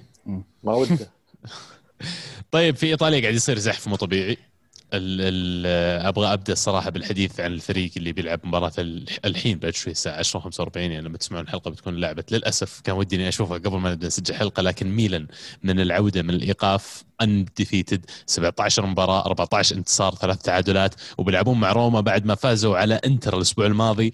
زلتان اللي يعني قاعد أقرأ مقالات كثير عن كيف ال effect حق زلتان على الدوري الإيطالي وعلى الميلان. حتى وعمره 39 قاعد يصير أكبر من ال effect حق رونالدو لما جاء للدوري الإيطالي ويوفي. صح يوفي فريق فايز بالدوري تسع مرات ورا بعض فاصعب إنك تسوي impact لكن يعني في نفس الوقت ميلان كان فريق ترى إلى قريب إلين ما اقال مدربهم الماضي وإحنا كلنا قاعدين نقول إن ال project هذا قاعد يروح للحضيض. لكن شوف كيف جيه لاعب واحد بنفس المجموعة اللي عندهم تحول الحظوظ حقت فريق. ويا عيال عمره 39 39 وش الهبال ذا؟ no comment سكتنا كلنا. لا لأني أنا أنا بالنسبة لي أعتبر إبرا من يعني من أفضل خمس مهاجمين شفتهم يعني من يوم ما بديت أتابع كورة. فشهادتي فيه مجروحة صراحة. آه، عن نفسي ما توقعت التأثير اللي أثر على على ميلان. آه، بحكم عمره بحكم إنه جاء في وقت صعب بالنسبة لميلان. آه، بحكم قوة ما بقول يعني قوة الفريقين خلينا نقول اللي اللي كانوا أو الأربع فرق اللي كانت دائما تأخذ المراكز الأولى آه، اليوفي إنتر آه، مستوى لاتسيو أتلانتا آخر مواسم حتى نابولي. فكان صعب إنك أنت ك كلاعب تجي مع فريق وضعه متذبذب السنوات الأخيرة وتفرض تفرض لعبك وتفرض نفسك وتغير في الفريق. فلكن هذا الشيء صار. ولكن أنا وجهة نظري إنه الموضوع ترى موضوع مجموعة. احس بيولي كان له دور كبير. اللي اللي رجع كثير لاعبين لمستواهم. حتى دون روما اللي كان يعاني من هبوط مستوى اكتسب الثقة وصار يقدم مستويات كبيرة. كاير المدافع اللي في فترة من الفترات اختفى ما ندري وين راح ولا قاعد يلعب في أي فريق فجأة لعب ولعب أساسي وقاعد يقدم مستويات جدا ممتازة. آه، الثنائي الوسط الرائع اللي أعتقد إنه هم حاليا ما أدري إذا يمكن قلناها قبل أو أو نقولها الآن إنه كيسي وبن ناصر بالنسبة لي يعتبرون من أفضل ثنائيين في خط الوسط في في العالم في في جميع الفرق اللي آه، مستمتعين فيهم كنا في نص الموسم الماضي من نص الموسم الماضي إلى الآن. آه، ثنائي رائع متفاهم آه، كل حافظ دوره بالشكل الصحيح عندهم زيادة العددية بن ناصر قاعد يسجل ففي في في لمسة متعة على على ثقة من لاعب خبرة طلعت لنا ميلان الجميل لحد الآن. هذا الموسم. أنا أحس أعطي كريدت في هذه المجموعة اللي تكلمت عنها وتطور المجموعة لأنه مو بفريق لاعب واحد. كمان أعطيه لزلتان لأن إذا طلعت زلتان من الحسبة ترى ميلان أصغر فريق آه، معدل أعمار في الدوريات الخمسة الكبرى. في كل الدوريات الكبرى من كل الفرق. ميلان أصغر معدل أعمار وجايب لك لاعب الآن عمره 39 المخيف إنه لو أنا مسؤول في الميلان وجاء نهاية الموسم كيف ما أجدد له هذا على الأقل موسم زيادة؟ والله صدق إذا هو الإمباكت حقه لهالدرجة علي قاعد يحسم لي مباريات زي ديربي الميلان ويلعب 90 دقيقة أنا هذا كيف ما أجدد له؟ يعني بأي منطق ما أخليه يقعد؟ يعني إذا ما يقعد يمكن سنتين ثلاث سنين قدام. ف يعني أحس إن الميلان don't rule them out فريق صغير بدا يرجع ال project لل track اللي كنا متوقعينه ولا اللي كان آه، يأملونه جمهور الميلان والميلان قادم يا عيال. ميلان جاي. فعلا. آه، اشتقنا للميلان. بكل بكل صراحة وكل أمانة كمحب لكرة القدم كمحب للدوري الإيطالي اشتقت للميلان صراحة واشتقت لوجوده في, في في التنافس. وجميل إني أشوف ميلان الآن الفريق بدأ ينظر بشكل شكل مرتب في كل خانة تجد في أسماء مميزة. آه، زي ما قلت عبد الرحمن مثلا كاير من أكثر من أسعد المفاجآت اللي صارت الميلان من كان يتوقع أن هذا المدافع راح يرجع للمستوى المستوى هذا زلاتان استثنائي. ما أقدر أقول أكثر من لاعب استثنائي. ما هو بزي أي لاعب ثاني. بمعنى الكلمة فعلا ما هو بزي بقية اللاعبين. راح أمريكا وتوقعنا أنه خلاص هي بداية النهاية للسلطان زلاتان لكن رجع بكل بكل قوة وفرض نفسه. آه يثبت لك انه زلتان عرفت يمشي عكس أنا أروح أمريكا وأرجع من أمريكا لما أخلص أخلص عندي كذا. يعني صعب إنك تشرح كيف هذا اللاعب يعني يشتغل. تحس إنه شيء غريب فيه عرفت اللي شلون شلون بس إنه إمكانيات تأثير آه، يعني لاعب ذكي إنه يستفيد من قدراته في فائدة الفريق. فطبيعي مو هو زي أي لاعب ثاني من اللعيبة الاستثنائيين في آخر 20 سنة. وصعب صعب يتكرر مثل هذا اللاعب. وزي ما قلت يا عبد الله إذا جاء نهاية الموسم وما زال هو ال impact حقك هو اللي قاعد يأثر في الفريق بشكل رئيسي كيف ما تجدد له مرة ثانية؟ إيه، تصير تشيلسي. تصرفهم عرفت في الجانب الآخر إنتر يفوز 2-0 على جنوا. في الدوري آه، أحسن وضعه كأنه شوي الانتر من ال Champions. آه، لكن إلى الآن الصراحة أنا مو مقتنع. في كثير مقتنعين عبد العزيز من الهاشتاج يقول ملخص انتر كونتي سيطرة سوء في بناء اللعب دفاع كارثي. الإصرار على هذه الخطة بدون نظر للعناصر والخصم والنتيجة شيء مستفز. كونتي كل يوم يثبت إنه متواضع تكتيكيا عن نفسي فقدت الثقة فيه من زمان. كنت متوقع أنه ينتقل من إدارة تشيلسي في الموسم الثاني لكن اكتشفت أن هذه إمكانياته. وأكثر من أي شيء ثاني أنا ال concern حقي لما أجي أشوف إنتر معتمد على لاعب زي لوكاكو لوكاكو هو النجم الأول اللي يسوي carry للفريق. يعني لوكاكو اللي مفروض أنا كل الفريق عندي set up عشان اللاعب هذا كيف يلعب. ترى لما كان في البريمير ليج يعني مو هو ب top rate striker مو هو بالمهاجم اللي عليه الكلام اللي قاعد يلعب في السيتي ولا تشيلسي ولا ليفربول ولا يونايتد. كان مهاجم كان يمكن مع فترته مع يونايتد ما كانت آه، كويسة.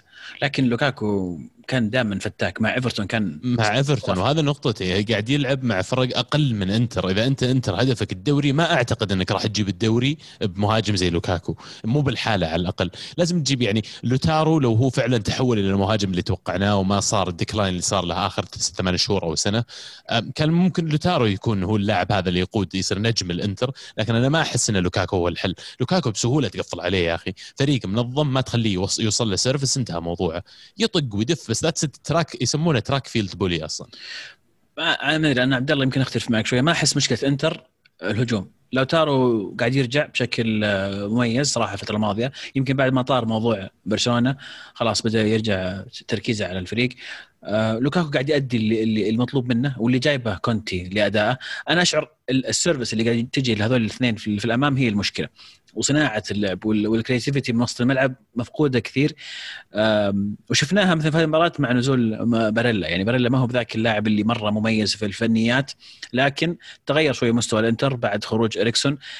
ما زلت ألوم كونتي على توظيفه اللعيبة اللي عنده واختيارات الأسماء في الخانة، ما زال مصر على طريقة لعب نفسها، ما زال مصر على نفس الأسماء، ما زال مصر على أسماء تفتقد للقدرة على أنها تصنع الهجمات بشكل مميز، okay لوكاكو مو هو يمكن سوبر ستار في الهجوم، لكن ما أشعر أن التقصير أو نقطه الضعف اللي في الإنتر جاية من لوكاكو أو أو لوتارو. أنا يمكن شرحتها بطريقة غلط أنا مو أقصد إن التقصير من عندهم لكن إذا أنت فريقك set up على أساس إنك تطلع أفضل ما عند هذولي ما أعتقد هذا ال set up المناسب إنك تفوز فيه في الدوري فإذا أنت تبغى تفوز بالدوري وعندك لاعبين زي لوكاكو that's fine لكن مو لوكاكو هو نجم الفريق اللي صح. أنت تبني فريقك حوله يعني إنتر اليوم أنا أشعر انه شوي كتب في موضوع كونتي وعقلية كونتي والآن قاعد يبين DNA كونتي على الفريق الأمانة لكن النتائج مو قاعد تجي.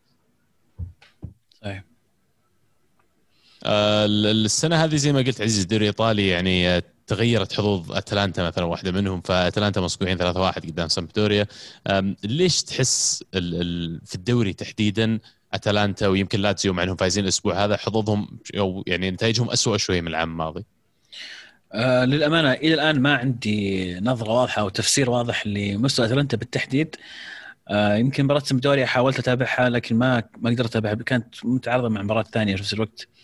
ناسي وش كانت المباراة الثانية قاعد أتابعها لكن سمدوريا بادين كويس. خلينا نكون خلينا نعطي الفريق الآخر حقه. آه رانييري آه as رانييري قاعد يسوي رانييري قاعد يعرف يطلع الأفضل من لعيبته.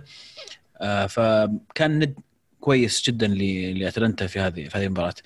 يمكن يمكن في نوع من في شيء ينقص عند أتلانتا وأتوقع جاسبريني راح يستوعبه بشكل سريع.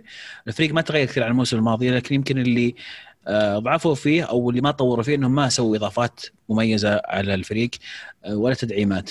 عودة إليسيتش آه، إلى مشاركة أخيرا بعد غياب طويل رجع لهم الآن لكن واضح إنه متأثر من طول فترة الغياب. في حال رجع لمستواه راح يكون فعلا كأنه صفقة جديدة لهذا الفريق. لكن ما زلت أعتقد إنهم محتاجين إلى تدعيمات أخرى. ولعبتهم مثلا يروحون يلقطون لعيبة ما حد يعرفهم وفجأة يصيرون نجوم.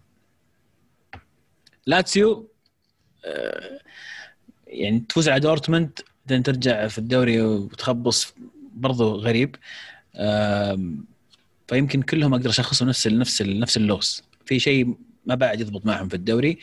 آه، لا تنسى انه الموسم هذا مضغوط جدا. شايفين تشامبيونز ليج الآن في ثلاثة أسابيع ورا بعض راح تلعب فيها الأندية. كل أسبوع تلعب تشامبيونز ليج ففي جهد ومطلوب من المدربين إنهم يدورون بشكل كبير.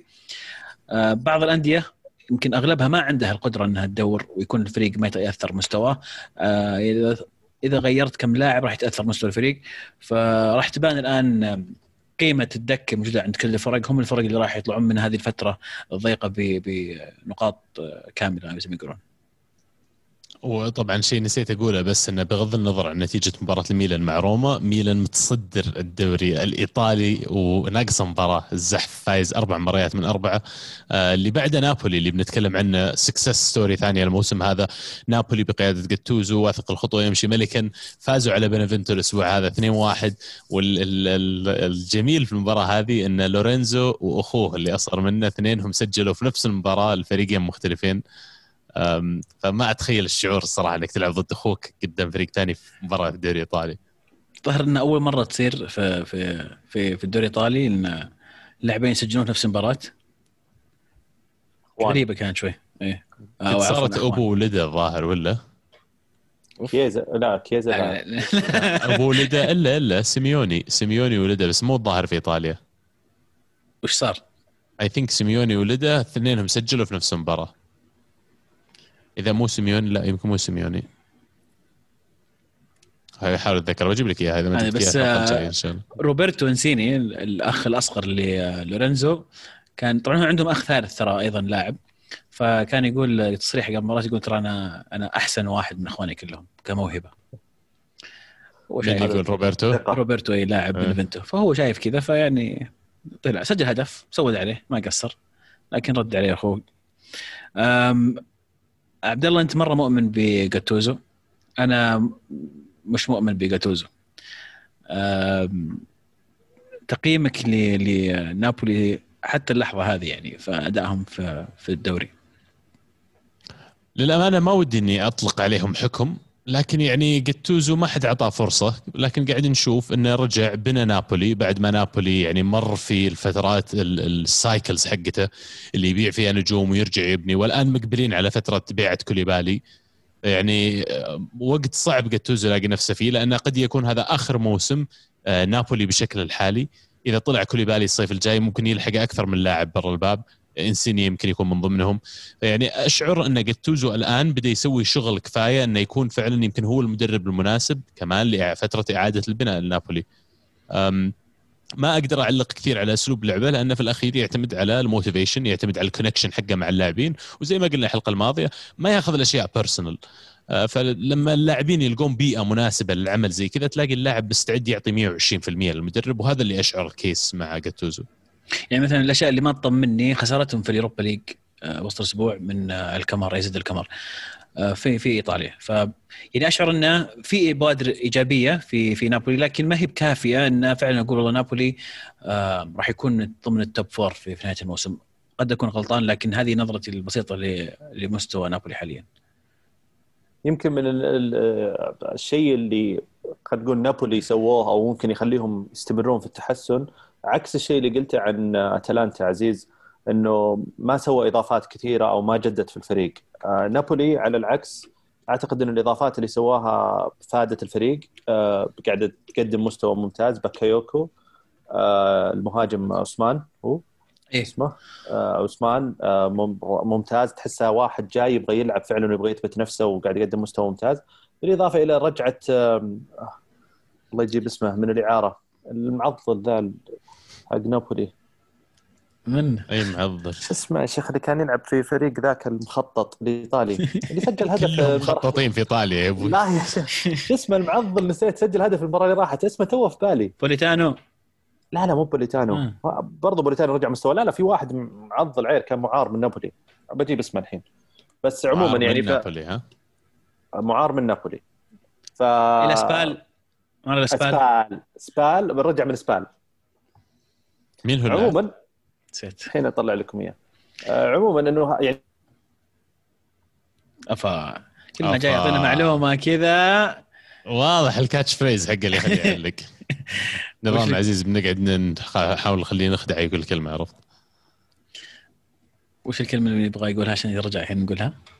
ما أدري الصراحة وش كان يقولها بس قاعد أشوف أطقم. أقدر أسوي لك share screen آه إيه بس أخاف ان تخرب ال- التصوير حق الفيديو صراحة لا اسمع اسمع خلهم يجون عندهم الصراحه الطقم جامد كيف أسوي لك share screen أيوه هذا share screen آه disabled وش القوانين حقتك عزيز وش يقولون ممنوع؟ يقول آه، عندك قائد دكتاتوري يقمع على share screen يقول وش طيب؟ شلون أعطيك آه، صلاحيات ال- ما. أدري الصدق بس آه، بالعودة إيه. لجاتوزو اللي على أساس نختم الموضوع بس حق جاتوزو. آم، أنا أشعر أن إذا أخذ فرصته الكاملة جاتوزو راح يكون واحدة من المفاجآت التدريبية. وقد تكلمنا عنها الموسم الماضي. قلت لكم Football Manager knows Football Manager لما يحطون لك شيء عادي يطلع صدق. بس نتحرى اعتزال لغي ويصير ينافسه دائما تقريبا كل سنة على ال Champions League final حسب Football Manager على الأقل. ترى أعطيتك share. آه، تسوي؟ share؟ إيه سمحت إي والله أقدر. كلام كبير. okay وين ال screen؟ هذا هو ال share تشوف الأطقم. نشوف الأطقم. وين راحت؟ وين جامدة؟ آه هذه حقت آه، أديداس اللي سووها مع إيه، وش. ذي؟ اي هذه آه، فريل. يوفي؟ التعبانين. اي فريل إيه. ويليامز ولا؟ يس. راح سوى خمس أطقم للأندية. أيوه سوى خمس أطقم للأندية وعدل عليها وسووها كذا كأنها أوه كأنها آرسنال رش. بعد ها؟ اي راح الأطقم يعني نوعا ما كلاسيكية مع إن حق اليوفي لها أربع سنين بس. لكن آه، جميل التغيير. بعذرا عميت قاعد أشوف حق مدريد ذاك اليوم حاطين له صورة عرفت؟ وأحس بمغبش إيه، مو- بس إيه. السكرين بس عرفت إنه مرشوش رش بس. طيب كيف أوقفكم؟ اطلعوا من راسي. السلام عليكم إيه، يعطيك العافية. إيه. حلو الحركة. خلينا نشوف كيف تطلع في الفيديو. أنا ما أدري كيف تطلع صراحة. لكن آه، إن شاء الله كل شيء التجربه طيب نوصل آخر شيء مباراة اليوفي. اليوفي عزيز تعادل آخر شيء يقطع عبد. الله يقطع صوتك. واحد واحد. آه وفي المقابل الأسبوع الماضي متعادلين كمان مع كروتوني واحد واحد. يعني بعد فوز نابولي 3-0 وأنتم نتائجكم الصراحة ترقل يا عزيز. yes. السالفة؟ أحس إني بعيد نفسي كل أسبوع نفس الكلام أقوله. ما أدري إيش القصة مع بيرلو لا تقول لي كذا. إي والله صدق ما أدري إلى الآن بس شفت الامانه المباراة هذه فيه بوادر إيجابية في شو نوعا ما بديت أشوف شكل واضح للفريق. شوي بدأ يتضح بشكل أكبر. كان الفريق غير محظوظ. أه، كان في فرص يعني في العارضة كان في هدف ملغي لمراتا بداعي تسلل. أم، بس دفاعيا ما زلنا نعاني مره مره مرة بشكل كبير. غياب ديلخت له أثر واضح. يمكن هو ديميرال أفضل مدافعين عندنا. الآن مع إصابة كليني طبعا كان مصاب قبل المباراة فكان الدفاع مكون من دانيلو بونوتشي وديميرال بعدين أصيب بونوتشي. لكن التغطية الاثنين اللي قدام الدفاع أيضا ضعيفة شوي كان رابيو وآرثر. آرثر صراحة ممتاز قدم مباراة كويسة. موراتا جدا ممتاز. رمزي مرة كويس صراحة يعني مرة عاجبني رمزي في المباريات هذه. بالذات بعد العودة يقول لك من أكثر اللاعبين أو عفوا أكثر لاعب في اليوفي من ناحية القوة البدنية والقوة الجسمانية بعد العودة من التوقف الأخير. فقاعد يبدع صراحة في فنيا في التدريبات. فعشان كذا بيرلو مرة معتمد عليه ومرة عاجب اللاعب وقاعد يشرك في المباريات. اللي اشوفه أنه كان في لقطات كثير. رمزي يكون فاتح الخانة ولا تجيه كور. في نوعا ما عدم وضوح في أو خلينا نقول اللعيبة مو متفقين بالضبط على على طريقة اللعب. لحظة لحظة. مو متفقين على أسلوب لعب ولا تحس إنه يعني ما يناولونه لأن مو بصديقهم؟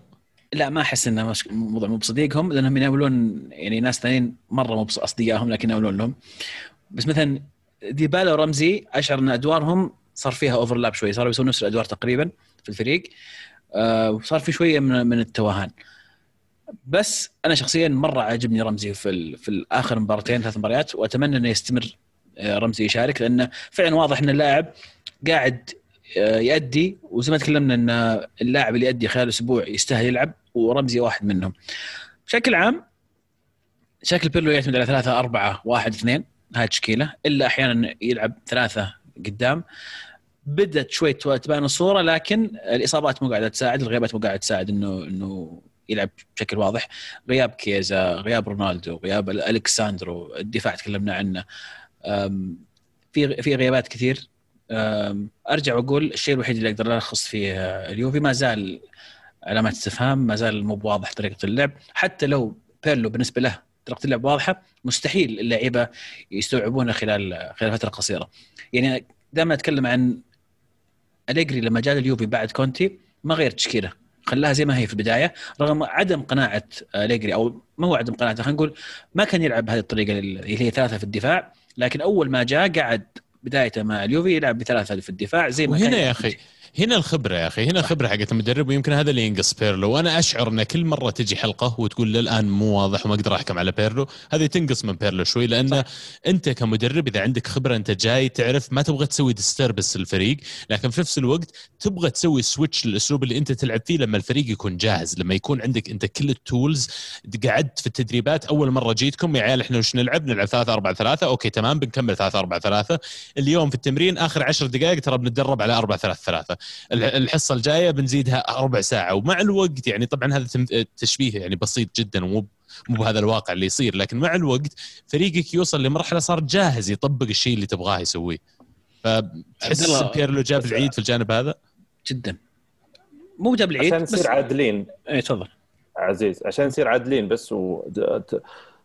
ما أحس إن بيرلو لعب إلى الآن. كم؟ خمس مباريات الآن بالموسم زائد اثنين Champions League أو واحد Champions League يس ما لعب في احس العناصر اللي هو يبغاهم أو العناصر الأساسية اللي الموجود المفروض كان يلعب فيهم بداية الموسم. يعني في كل مباراة واجه ظروف أحس على مستوى الإصابات يعني كانت صعبة خصوصا في آخر ثلاث مباريات. أنا أحس ما عنده خبرة. وجاي الآن هو ما في مشكلة لأنه ما عندك خبرة وقد تكلمت هذا الشيء عنه عزيز إنه حتى ما قد حصل له فرصة يصير مساعد مدرب لفترة طويلة مثلا على أساس إنه يشوف غيره على الشغلة. فقاعد الآن يدفع هذا الثمن و that's fine ما في مشكلة. يوفي عارفين هم حطوا مين أول ما حطوه لكن لازم هو كمان يحط في باله إن الصبر هذا وال patience اللي يجيك له limit وله فترة معينة وينتهي. الآن يوفي في منتصف ترتيب الدوري الإيطالي.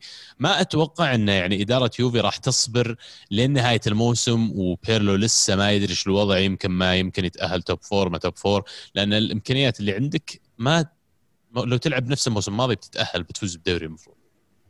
هذه هذه فرق خبرة كبير بين بيرلو وغيره و...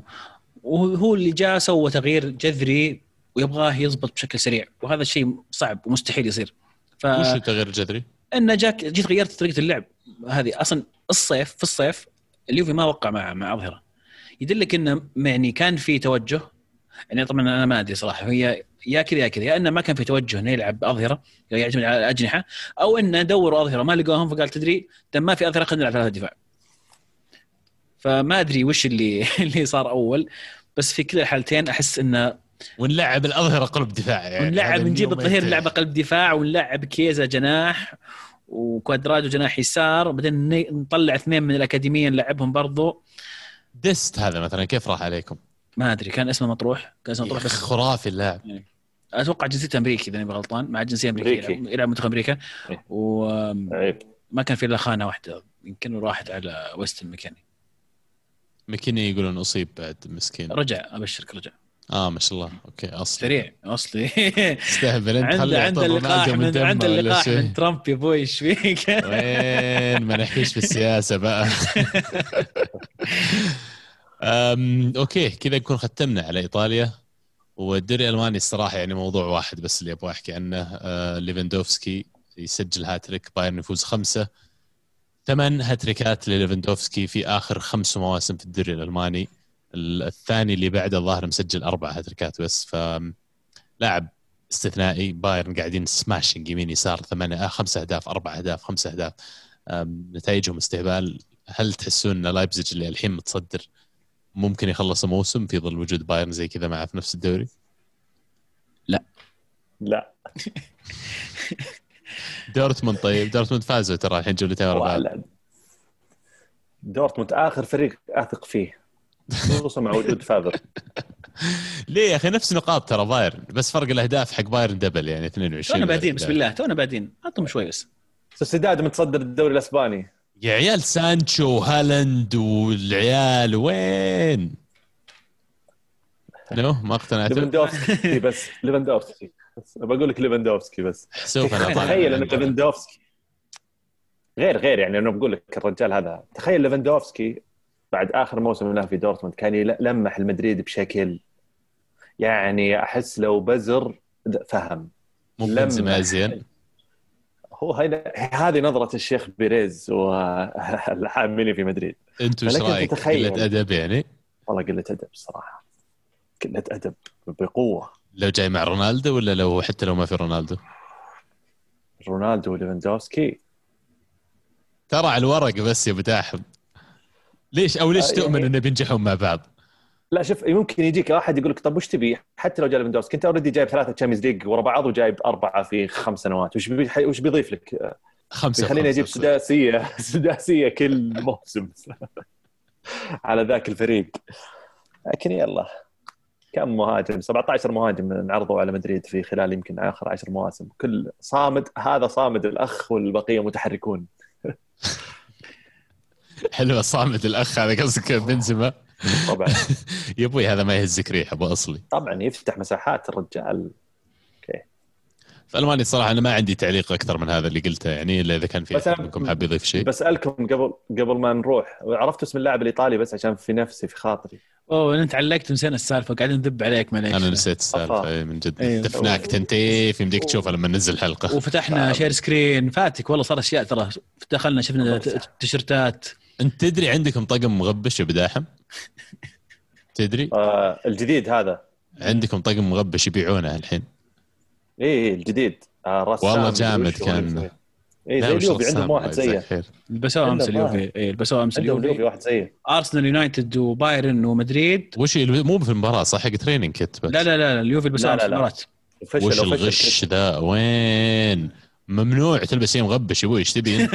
لا لا والله إيش تبي أنت؟ الأرقام- الهاك ذا؟ الأرقام صافية ارقام صافية واضحة ارقام أرقام هاك يا عمي روقني باقي مغبش توه الخصم استهبل أنا متعقد على فكرة يعني معليش سامحوني ما دام وصلنا بعد نهاية الشيء قبل ما نبدأ بهاشتاج كرة معنا آه سويت stream الأسبوع هذا النص ال- ال FUT Champions أو مو نص حتى الثلث عشر مباريات FUT Champions بس المل ال game ترفع مستويات الملح عندك إلى يعني أشياء عالية جدا. فيبدأ الوضع rage عرفت؟ soft rage فعلى أساس إني كنت بسوي stream باقي مباريات بس ما قدرت.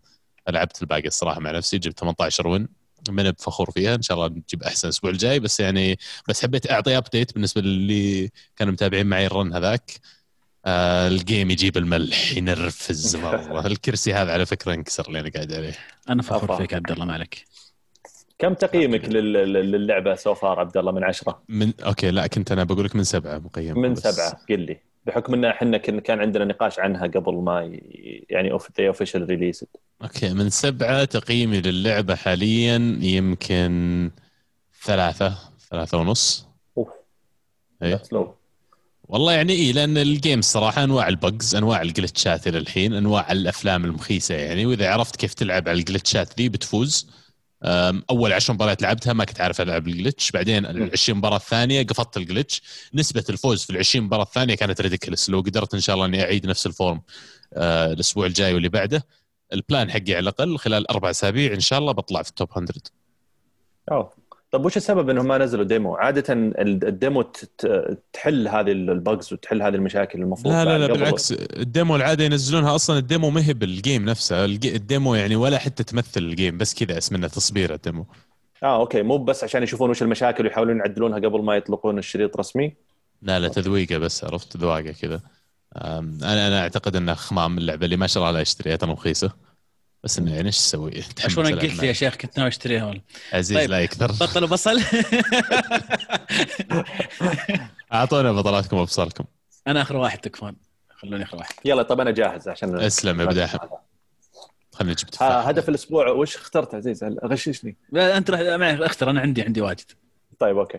هدف الأسبوع بختار هدف عشان ما يقولون مدريد مودريتش وكذا.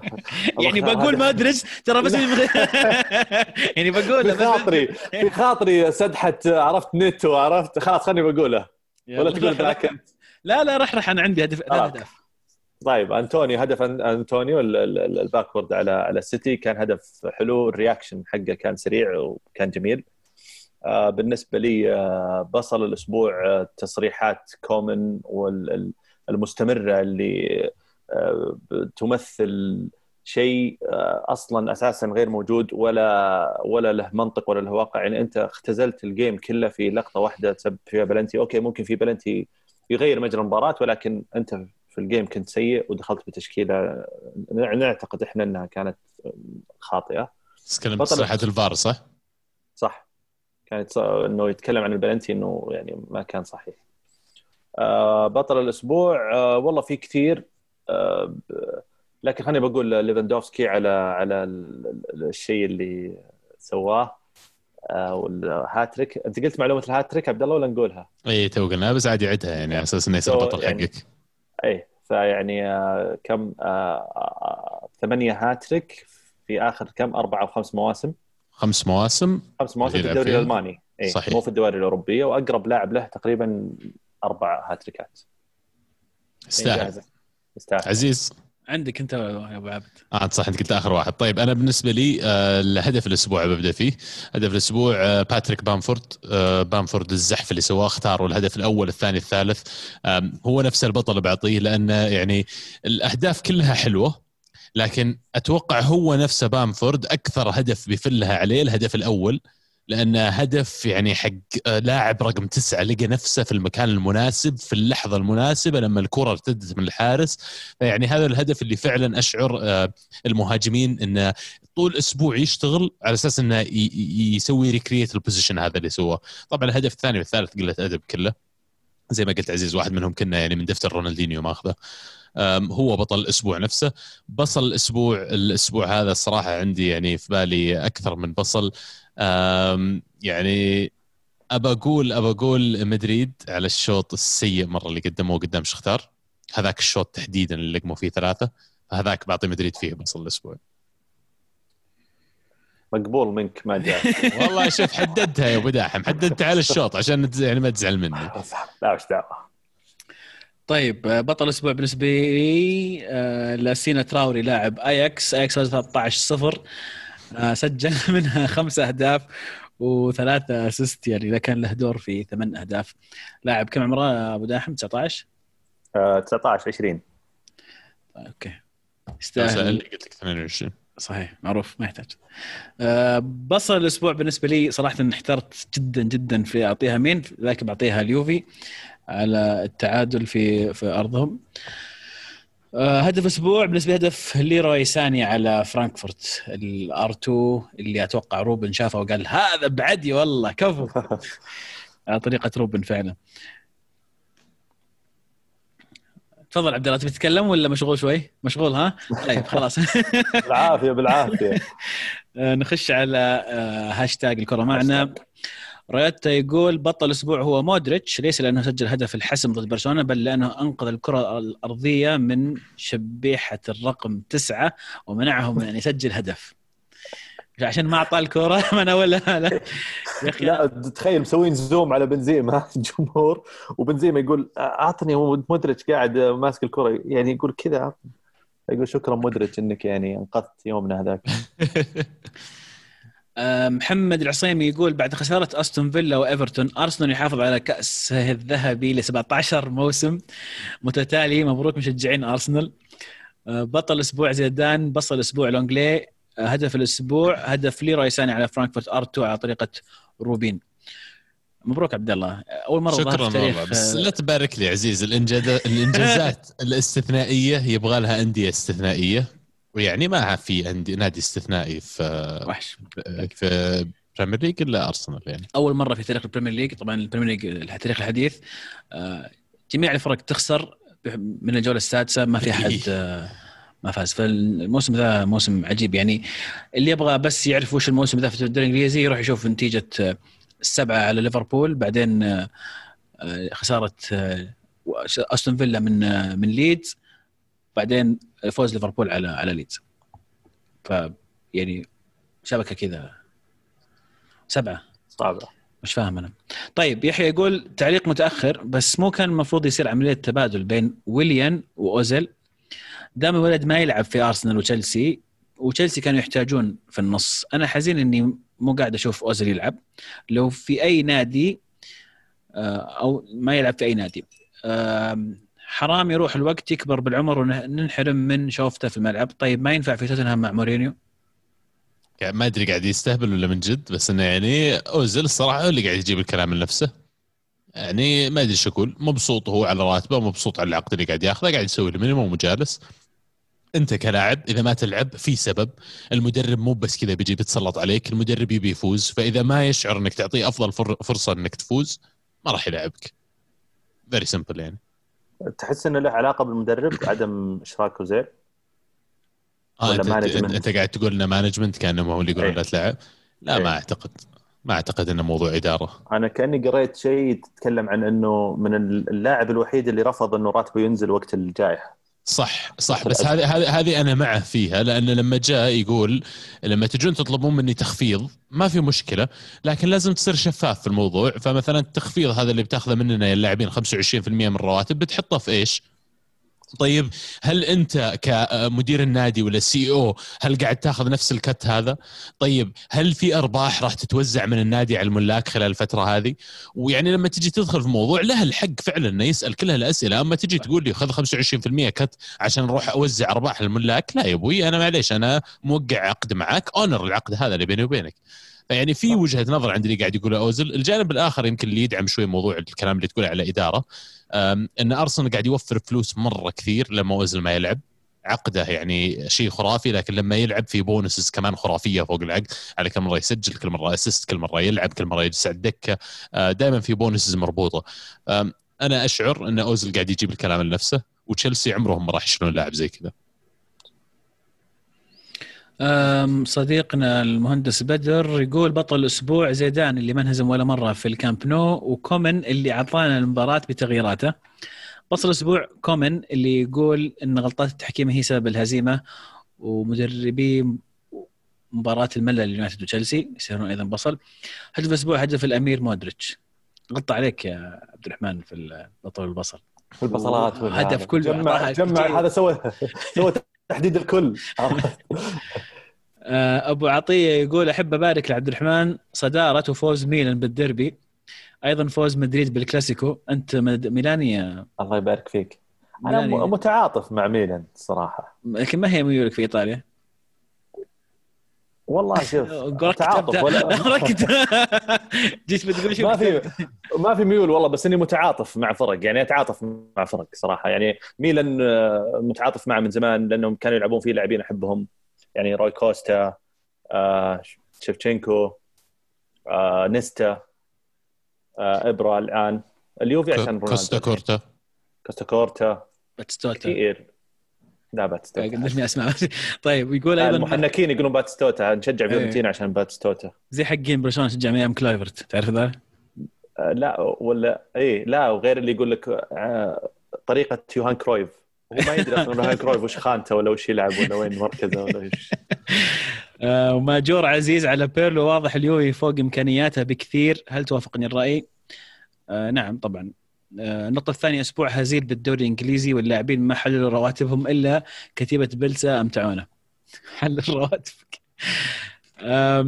استفسار لألمو عبد الله من أبو عطية أيضا يقول مو معقول رواتب فلكية أمثال اوزل وكيبا وبوجبا بدون مردود وبعضهم خارج الحسابات.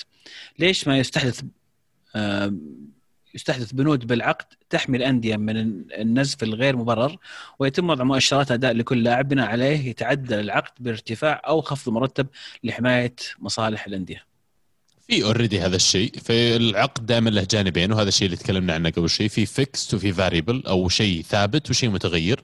الثابت هو الراتب اللي بتدفعه بغض النظر عن اللاعب إيش قاعد يسوي مصاب ولا موجود ولا يلعب ولا ما يلعب ولا مضرب أي شيء بتدفع له المتغير هو اللي العادة مربوط بال performance حق اللاعب. الآن بالنسبة للاعب زي بوجبا لما جاي يطلع مثلا من يوفي أتوقع أو أعتقد إنه كان عنده خيار إنه مثلا يجلس في يوفي يجدد يقدر يروح مدريد يقدر يروح برشلونة يقدر يروح أندية كثير يوم جاي يطلع ذاك الوقت.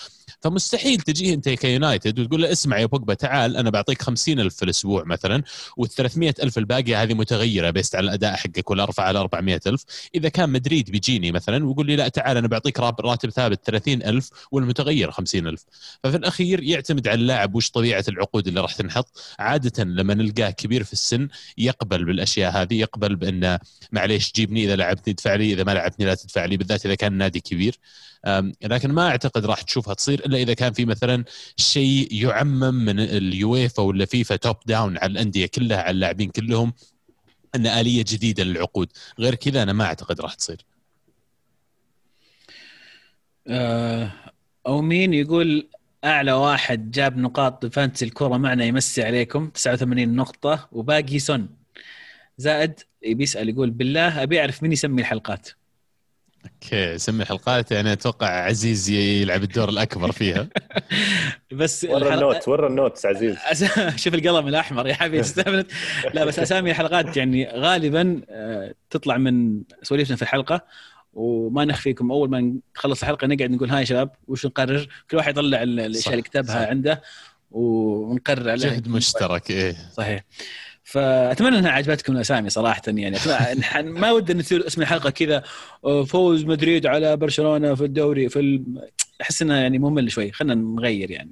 لا وأحسها لعبة عرفت اللي اسمها كذا يدور وين قالت الكلمة. إيه. لأن في الغالب هو quote. يعني 99% من المرات هو بالضبط زي ما قالت تنحط. صحيح. أم... لكن آه، ال fantasy مشعل يا شباب ها؟ والله. يعني ناس أقوياء. شلون جاب؟ 89 ذا ما شاء الله لسه. باقي- دي سون. اسوء الجولات. لسه ما حط سون. يعني متوقع إنه يعدي المية. إذا صن يعني خلاها. ولا يا عبد الله؟ والله إي بس كمان الحين آه، اون جول اللي عنده آه، ليفرمور. برايتون فايزين 1-0 أم، اتش يقول وبعدين مع نتائج الدوريات اللي ما يمكن التنبؤ بها ولا النظر لها من منظور منطقي تعتقدون أن الموضوع ذهني أو لياقي بسبب عدم التجهيز الجيد أو أن الفوارق بين الانديه لم تعد مثل السابق؟ سؤال جيد وهذا كنت بسألكم إياه ويمكن قلناه partially في موضوع الدوري الإيطالي لكن كل ال- ال- الشيء دائما نقوله كل سنة ال- الفرق بين الأندية الكبيرة والأندية الصغيرة قاعد يصغر. ال accessibility للمعرفة وال knowledge في موضوع انه كيف اللاعب يصير top لاعب كورة صار موجود للجميع. وصار ما هو ما عاد هو حكر على الأندية الكبيرة اللي عندها أجهزة تدريبية متعمقة وكبيرة إنها تطور اللاعب يوصل world class اليوم أي أحد بالإمكانيات اللي عنده ممكن إنه يحاول يسعى ويوصل. فأشعر إن حجم اللاعبين وال quality اللي صار متوفر ارتفع كثير. وارتفع موضوع المعرفة والوعي في إيش معناته إن الواحد يكون لاعب كورة. فأنت اليوم تتكلم عن النادي العشرين في البريمير ليج متذيل الترتيب. عنده ترى لاعب راتبه 100 ألف جنيه في الأسبوع عادي 120 ألف جنيه في الأسبوع. فمعناته إن اليوم ما دام في أندية كثير تدفع هذا النوع من الرواتب اذا بتشوف يعني وفرة أكبر في اللاعبين اللي عارفين إيش قاعدين يسوون وعشان كذا تشوف الأندية الصغيرة تبدأ تنافس بشكل أكبر.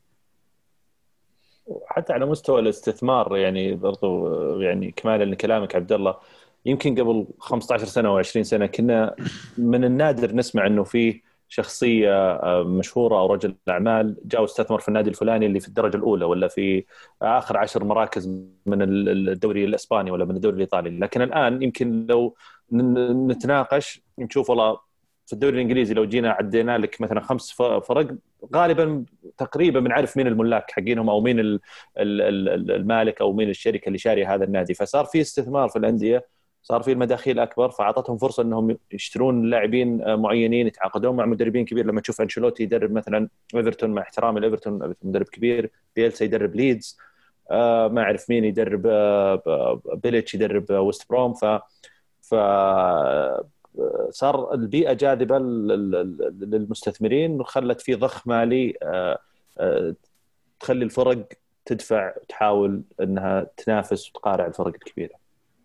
كيف تقارع ذي ما أدري شلون طلعت بس حلوة. حلوة والله ملعوب محنك واضح عليك لا لا محنك ابدا آه، طراد يقول مباراة تشيلسي والمان أعطتنا نظرة عن الضعف التكتيكي للمدربين.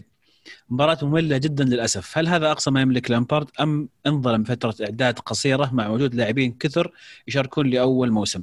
بطل الموس... بطل الأسبوع العملاق مندي بصل الفار هدف أنسو فاتي الجمال في الأسيست أول الهجمة. تشيلسي تحديدا يعني أعتقد أن يونايتد فريق أكثر استقرار من تشيلسي مدربهم له فترة الحين معهم الفريق نفسه مجموعة لها فترة أم، طبيعي إن تجي بعض المباريات تصير نتائجها زي كذا لكن أنا أعتقد لو عادوا المباراة أكثر من مرة ما راح تنتهي بنفس النتيجة. لامبارد ما زال يعني قاعد يحاول أحس يتفلسف أكثر من اللازم. أه، قفل المباراة في الواقع افتح المباراة ضد خصم زي اليونايتد خليهم يجيبون اللي يعيدهم. حتى لو سجلوا عليك جول أنا بصير آخذ risk أكبر على أساس إني ممكن أفوز وأطلع بثلاث نقاط في المباراة. امزيد ياس يقول حياكم الله البطل راموس البصل اتلانتا الهدف وهل يخفى القمر؟ الأمير مودريتش في برشلونة. يعني للأمانة للأمانة للأمانة أه عبد الرحمن أنا كل ما طرينا راموس طقت طقت وجهك ابتسامة مو طبيعية. عرفت عرفت عرفت يقول لك that looks at you the way look at راموس أول ما نطري راموس طق ابتسامة. آه، يا أخي. ديل مو طبيعي مو طبيعي. ضحكت أنت ما طقيت لا, الابتسامة. لا في فرق. أنت أنت كذا أونري أونري. تقلب كذا. ها شوف. تقلب كذا؟ يعني يتنح فوق يحلم لحظة لحظة. قاعد تصف لي قاعد تصف لي راموس مع أونري. With all due respect والله to أونري يعني ما نصف هذا. أنت حب هنري يا حبيبي يا حبيبي آه، أونري عنده الدوري الإسباني والدوري الإنجليزي. دوري آه، آه، راموس كم هدف مسجل في الدوري الإنجليزي؟ مدافع تراه. طيب يعني regardless صح. حتى صفر بس عنده صفر ميسي أهداف. ميسي حتى ميسي. ميسي عنده صفر أهداف في الدوري الإنجليزي. صح أتفق معك. يعني كم كم دوري إيطالي عند ميسي؟ صفر كمان. بنتنر عنده واحد. بنتنر لاعب أسطورة. طيب أتوقع النقاش يعني عقيم ما, ما, ما يحتاج نناقش فيه المهم. لا بس زعلني والله يوم قال راموس اونري والله هجت. لا لا ما مو بمقارنة لا، لا، أنا قاعد بالحب. إي صف أنا أقول يعني بالحب. صفهم مع بعض حتى يعني يا بس أنت طيب. مو طبيعي يعني. إي يعني. خلاص قل راموس طيب، تكفى قل راموس راموس لا لا طيب اتش يقول بطل أسبوع ميلان ولايبزيج اللي تصدرهم للآن من دون خسارة وبصلة كبيرة لكومان اللي فالح يبرر نفسه بالتحكيم رغم فشله في إدارة المباراة بشكل صحيح. أنا كمدريستا مبسوط ان في مدرب بالعقلية يقود خصمي. هدف أسبوع هدف الأمير مودريتش.